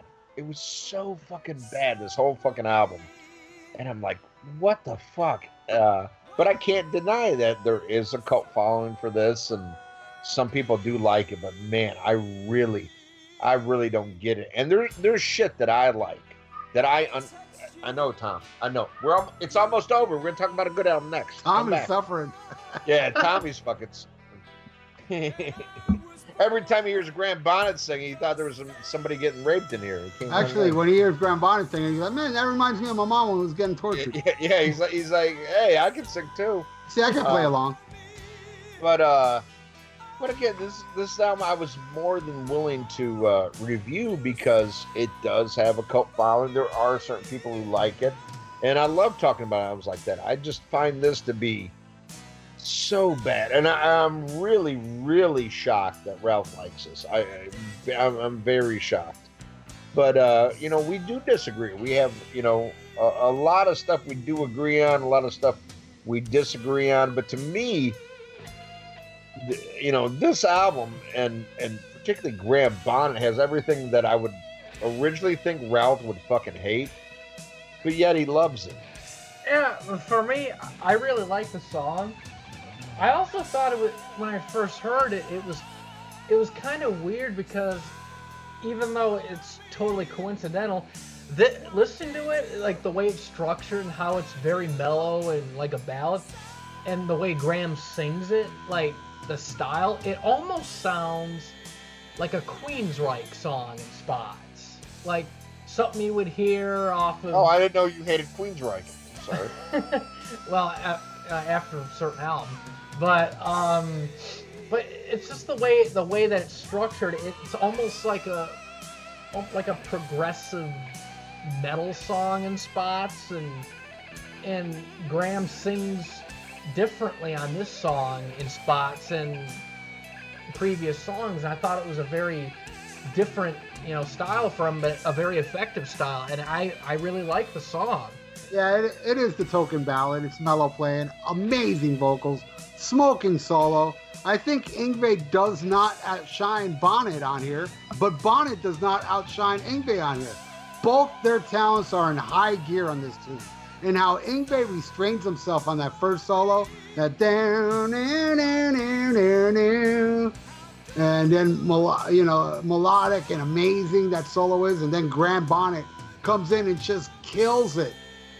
To the, to the point where Yngwie has to step it up at the end. And step it up he does. Yes, shredding like ape shit, uh, but with some mel melody blended into that shredding solo. It's just amazing. I, and, and I think it's a great way to end this album. I absolutely love Suffer Me. A great fucking song. So uh, there you go. That's what I think of this album. Alrighty. Well, that is our review for Alcatraz, No Parole for Rock and Roll. This was released the fifteenth of October, nineteen eighty-three. And I, I know you'll probably elaborate, you know, as I talk about this, but there is, you know, some legendary shit about when this band's on tour. Oh, fight, yeah.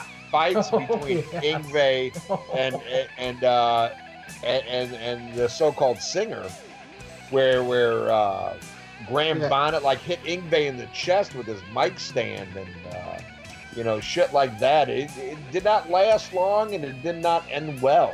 Yeah, in uh, Japan, in Japan, uh, Graham Bonnet turned off his uh, amplifier, and Yngwie socked him in the face, and that was the very last time uh, they've ever even seen each other. And after that, before they got Vi in the band, the manager was uh, dead against them getting anybody else and was trying to convince Graham to let Yngwie back. And Yngwie was willing to come back. Really? And, and Graham Bonnet was like, no, fuck that guy. So there you go. But now it's time to go into Pick of the Week. And Greg, since you are our very special guest, and by that I mean gay, uh, you take Pick of the Week. Well, my Pick of the Week, it's going to be a bit of a one eighty. And okay. Ooh, I like that. And, I like. Uh, is that like a sixty-nine, but you got like three fingers up my ass? No, that's a one eighty-five. But man, um, dude, Ian, you sound like a pickle whistler. tickle, tickle my pickle. Um, but um, pickle whistler. That was good. But the my pick of the week is a uh, a blues album from from. an artist who I think is criminally underrated, uh, one of the most underrated blues guitarists and singers. He has an he had an amazing voice. Oh, I'm I'm interested. Uh, his name is Luther Allison. Oh, I have no idea who the fuck that is. And oh, th- this guy is amazing. And he played with Howlin' Wolf. Oh, nice. Uh, Freddie King took uh oh, played shit. with him. Okay. Uh. And he was on Alligator Records and released a whole bunch of uh, a blue, blues albums in his later career. He was with Motown in the seventies, released blues and R and B soul albums there. Uh, my my pick of the week is Luther Allison's nineteen seventy-two album, his debut album for Motown, uh, called Bad News is Coming. And, nice. Will, will you send that to me, Greg? Oh, absolutely. I Okay, great, I, great. You know, this album, this was one of the actually the first albums I've ever listened to. All the way back, my dad actually showed this to me, and I, I loved it back then. I, I still love it now. Uh, Luther Allison, to me, is one of those unsung heroes that are, abs- you know, amazing voice. I mean, I, I think you'll like this guy. And he, does, he doesn't sound like Graham Bonnet, right? Oh, oh no, like a complete okay. one eighty. And I love Graham okay. Bonnet, but if I had to choose who I liked more as a singer, I probably actually would pick Luther Allison. Okay, but, nice. Well, make sure you send that to me. But yeah, I mean, he he, he was a monster guitar player, and uh, unfortunately he passed away about twenty, twenty-one years ago, uh, lung cancer, but uh, he played up to the end. And, uh, you know, he, he was amazing. Bad News is Coming is my favorite album that he's ever done. Tons of great songs on there. Um, highly recommended. Uh, how nice. About you, Ian? All right. Well, my pick of the week uh, is an album that came out around the same time as this. I think it came out a year earlier. I think it came out in eighty-two. I could be wrong. It could be eighty-one. Who knows? Uh, but in my opinion, it's it's from a far superior singer, but it is kind of in the same A O R uh, caliber as this album, uh, and that's the soul album from Hughes/Thrall.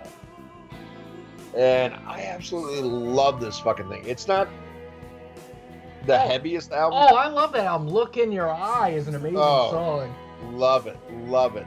Um, and another one I love that is totally like eighties pop and has eighties keyboard, but I think fucking rules is Beg, Borrow, Steal. I, th- I think it's an amazing track. But I mean, I mean, there's a lot of great songs on that. Uh, there's also, they do a cover of Glenn Hughes' old band Trapeze song, Coast to Coast, uh, which to me is the definitive version of that song. I, I love the original by Trapeze, but I think the Hughes/Thrall version is even better. And who knows, I might have picked this as a pick of the week before, but I'm picking it again because I'm trying to think of albums at the same time that, you know, like, you, you know, to me this isn't fucking heavy metal, you know, but it's kind of hard rock, A O R, and, but when I think of it done correctly, I, I think of that Hughes/Thrall album. And, uh, you know, uh, the, the uh, guitar player Pat Raw played with Pat Travers. Uh, great guitar player. Frank Benali did the drums. And it, it's really good. Really good. Not like a metal album, but a, just a great hard rock album with a good singer. Uh, you know. And and Glenn Hughes is one of those, kind of like Graham Bonnet. Uh, as far as like, you know, it's kind of hip to say they're good, but they're still underground. Like a lot of people don't know who the fuck they are. And, uh, you know, it's you kind of got to know your music to know who these singers are. But I think Glenn Hughes deserves... Oh, he's uh, awesome. That that guy know, is... All the attention that he gets. Yeah, Glenn Hughes is is phenomenal, and uh, and and and talk about a jack of all trades that can sing the fucking phone book and sing different styles. And a guy who has probably the most well preserved vocal cords in the history of. Oh yeah. I mean, and, and, the guy, that guy, that you read stories about that guy how, back before he got clean. It's like, how does he yeah. still have his voice? And it sounds better now than it did when he was in Deep Purple. Seriously. Right. Well, I know, I, you know, I know it sounds great, but I know a couple of cokeheads that still have the same voice that they had a couple years ago. Uh, Hello. You know. uh, but uh, I, I think Glenn Hughes is fucking amazing. His last album, what is it? Uh, Renaissance or Resonant? Resonant, I believe. Oh my God, what a fucking stellar fucking album. That's that's a guy that just has a timeless voice. So check out Hughes/Thrall, self-titled debut. Uh, great album. That is my pick of the week. What do you think, Ralph? What's yours? Well, I got to tell you, my pick of the week, as uh, I have stated many times, not many great live albums in the eighties. To me, uh, the great live albums were from the seventies. But there are exceptions, like Made in Japan is a, an amazing album from the eighties. And uh, Life Sentence from Alcatraz uh, is my pick of the week. I think it's an amazing live album. It's got that seventies vibe to it. The instrumental to uh, Evil Eye. I'll even take that over the studio version on the first Rising Force album. Uh, just an amazing album. And plus, you know, they do some Rainbow and some, you know, some, uh, they do Night Games on there. And uh, uh, it's just a phenomenal album. I think it's an, an exceptional, great live album that I absolutely adore. So that's my pick of the week. Life you- Sentence from Alcatraz. Now it's time to go into Fan of the Week, and Fan of the Week just happens to be there, and that is Greg Barnes. Thank Greg, you. Been... Yes. Happy birthday, Greg. Thank yes. you. We are recording this on Greg Barnes' birthday, and uh, as you all know from his lifestyle, he probably doesn't have a lot of many birthdays left, so we're going to celebrate this shit. That's right. Maybe his last one. Yeah, even if it's with a horrible album, we're going to celebrate. But, uh...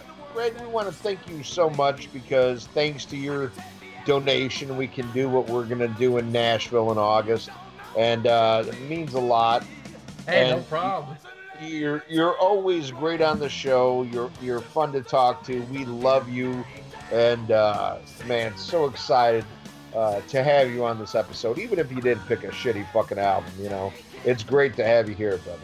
Hey, you know, it, it's definitely fun to be here. Uh, I love, you know, coming into the podcast and, uh, you know, get getting my ass kicked and stuff. But you know what?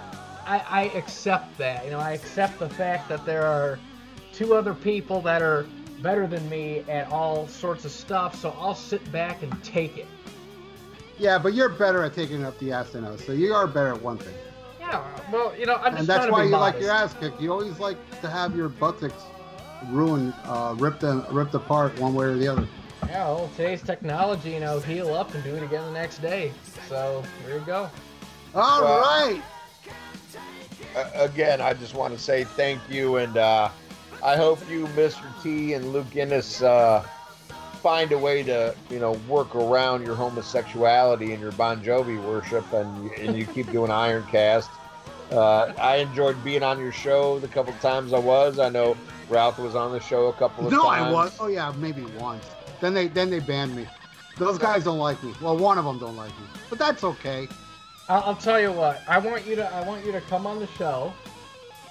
No, nah, that's okay. I don't I, I I don't need no pity pity invite. Oh no no, it's it's not a pity invite. It it's. I'd rather do Lee Gertzman's show. Yeah, well, Ralph just said yes. Yes, because it's a worthless invite because that show's done. I'm, I'm sorry. You can tell already. He wants to record every Bon Jovi fucking record. And, and by done. the way, speaking of that, Greg, if in case this is the year that the you know the that the medication doesn't work and you pass away, I promise you, dude. We're, me and Ian, we are going to do a tribute to you after you die. I'm gonna step aside, and Ian is gonna interview, uh, review all the Bon Jovi albums with Stephen Kirsch. Thank you, man. Ian's awesome. Yeah. oh, um, I, I have a question for you, Ian. Would, On that note, let's go to the plug. You got. Don't use the word plugs in front of me. Earpillar, the podcasting and interview news site. To keep up with your favorite bands or artists and the podcasts or interviews where they appear, go to earpillar dot com to find out what we're all about. Listen to The Rock Show with Gully and Joe. Go to all the W's, Gully, G U L L Y A N D J O A dot U K, eight p.m. U K time, three p.m. Eastern. The Rock Show with Gully and Joe. Listen to it. Don't be a cunt. Hey, rock music fans. This is Terrence Reardon of the Terrence Reardon and Friends Audiovisual Podcast. Join yours truly as I look every week at a different classic rock or metal album that had a major impact on my life. And I'm usually joined by a friend or two or ten. And we talk about nothing but great classic rock and metal. And there's no country or Sammy Hagar or rap on the fucking show. That shit is frowned upon with yours truly. So if you want a great classic rock audiovisual podcast, tune on in to the Terrence Reardon and Friends Audiovisual Podcast. New episodes every Monday, exclusively on YouTube. Are you ready for the hottest new podcast out there? Check out the Vieira Vault, featuring none other than Doctor Fuck Ralph Vieira. You will hear personal stories and personal songs from the vault. There ain't nothing else like it. The one, the only, the original Vieira Vault on Podbean, Stitcher dot com, and iTunes. Spreaker. God damn it.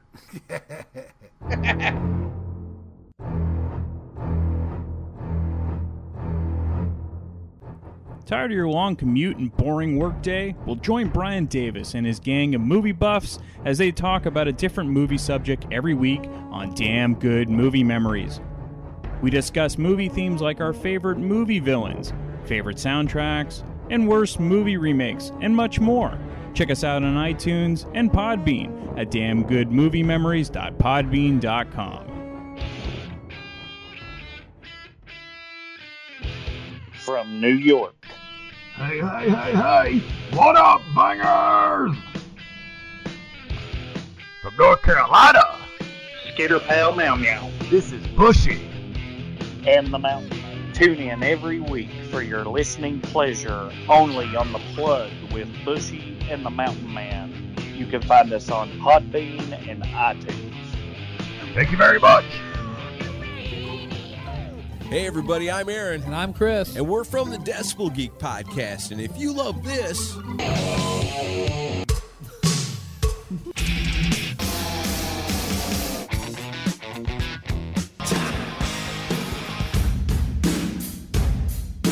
then you'll love us. That's right. Brand new episode every single Monday. You can find us on iTunes and at decibel geek dot com. And the best thing is, it's rock and roll and it's always free.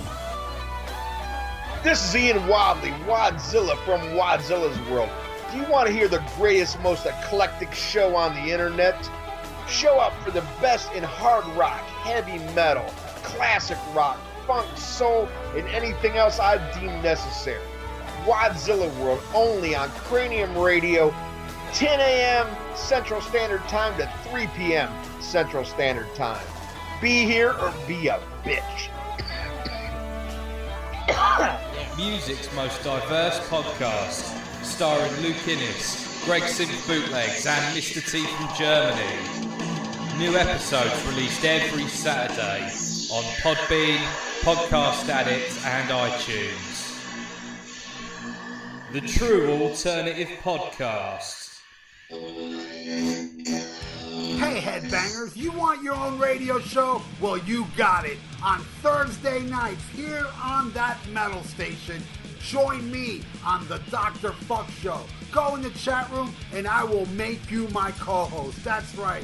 Everybody that joins me in the chat room, I discuss whatever you guys want to talk about. I'll mention your name, I'll say what you say, and we're going to go back and forth. And I'll even fucking play whatever request you want, unless it sucks.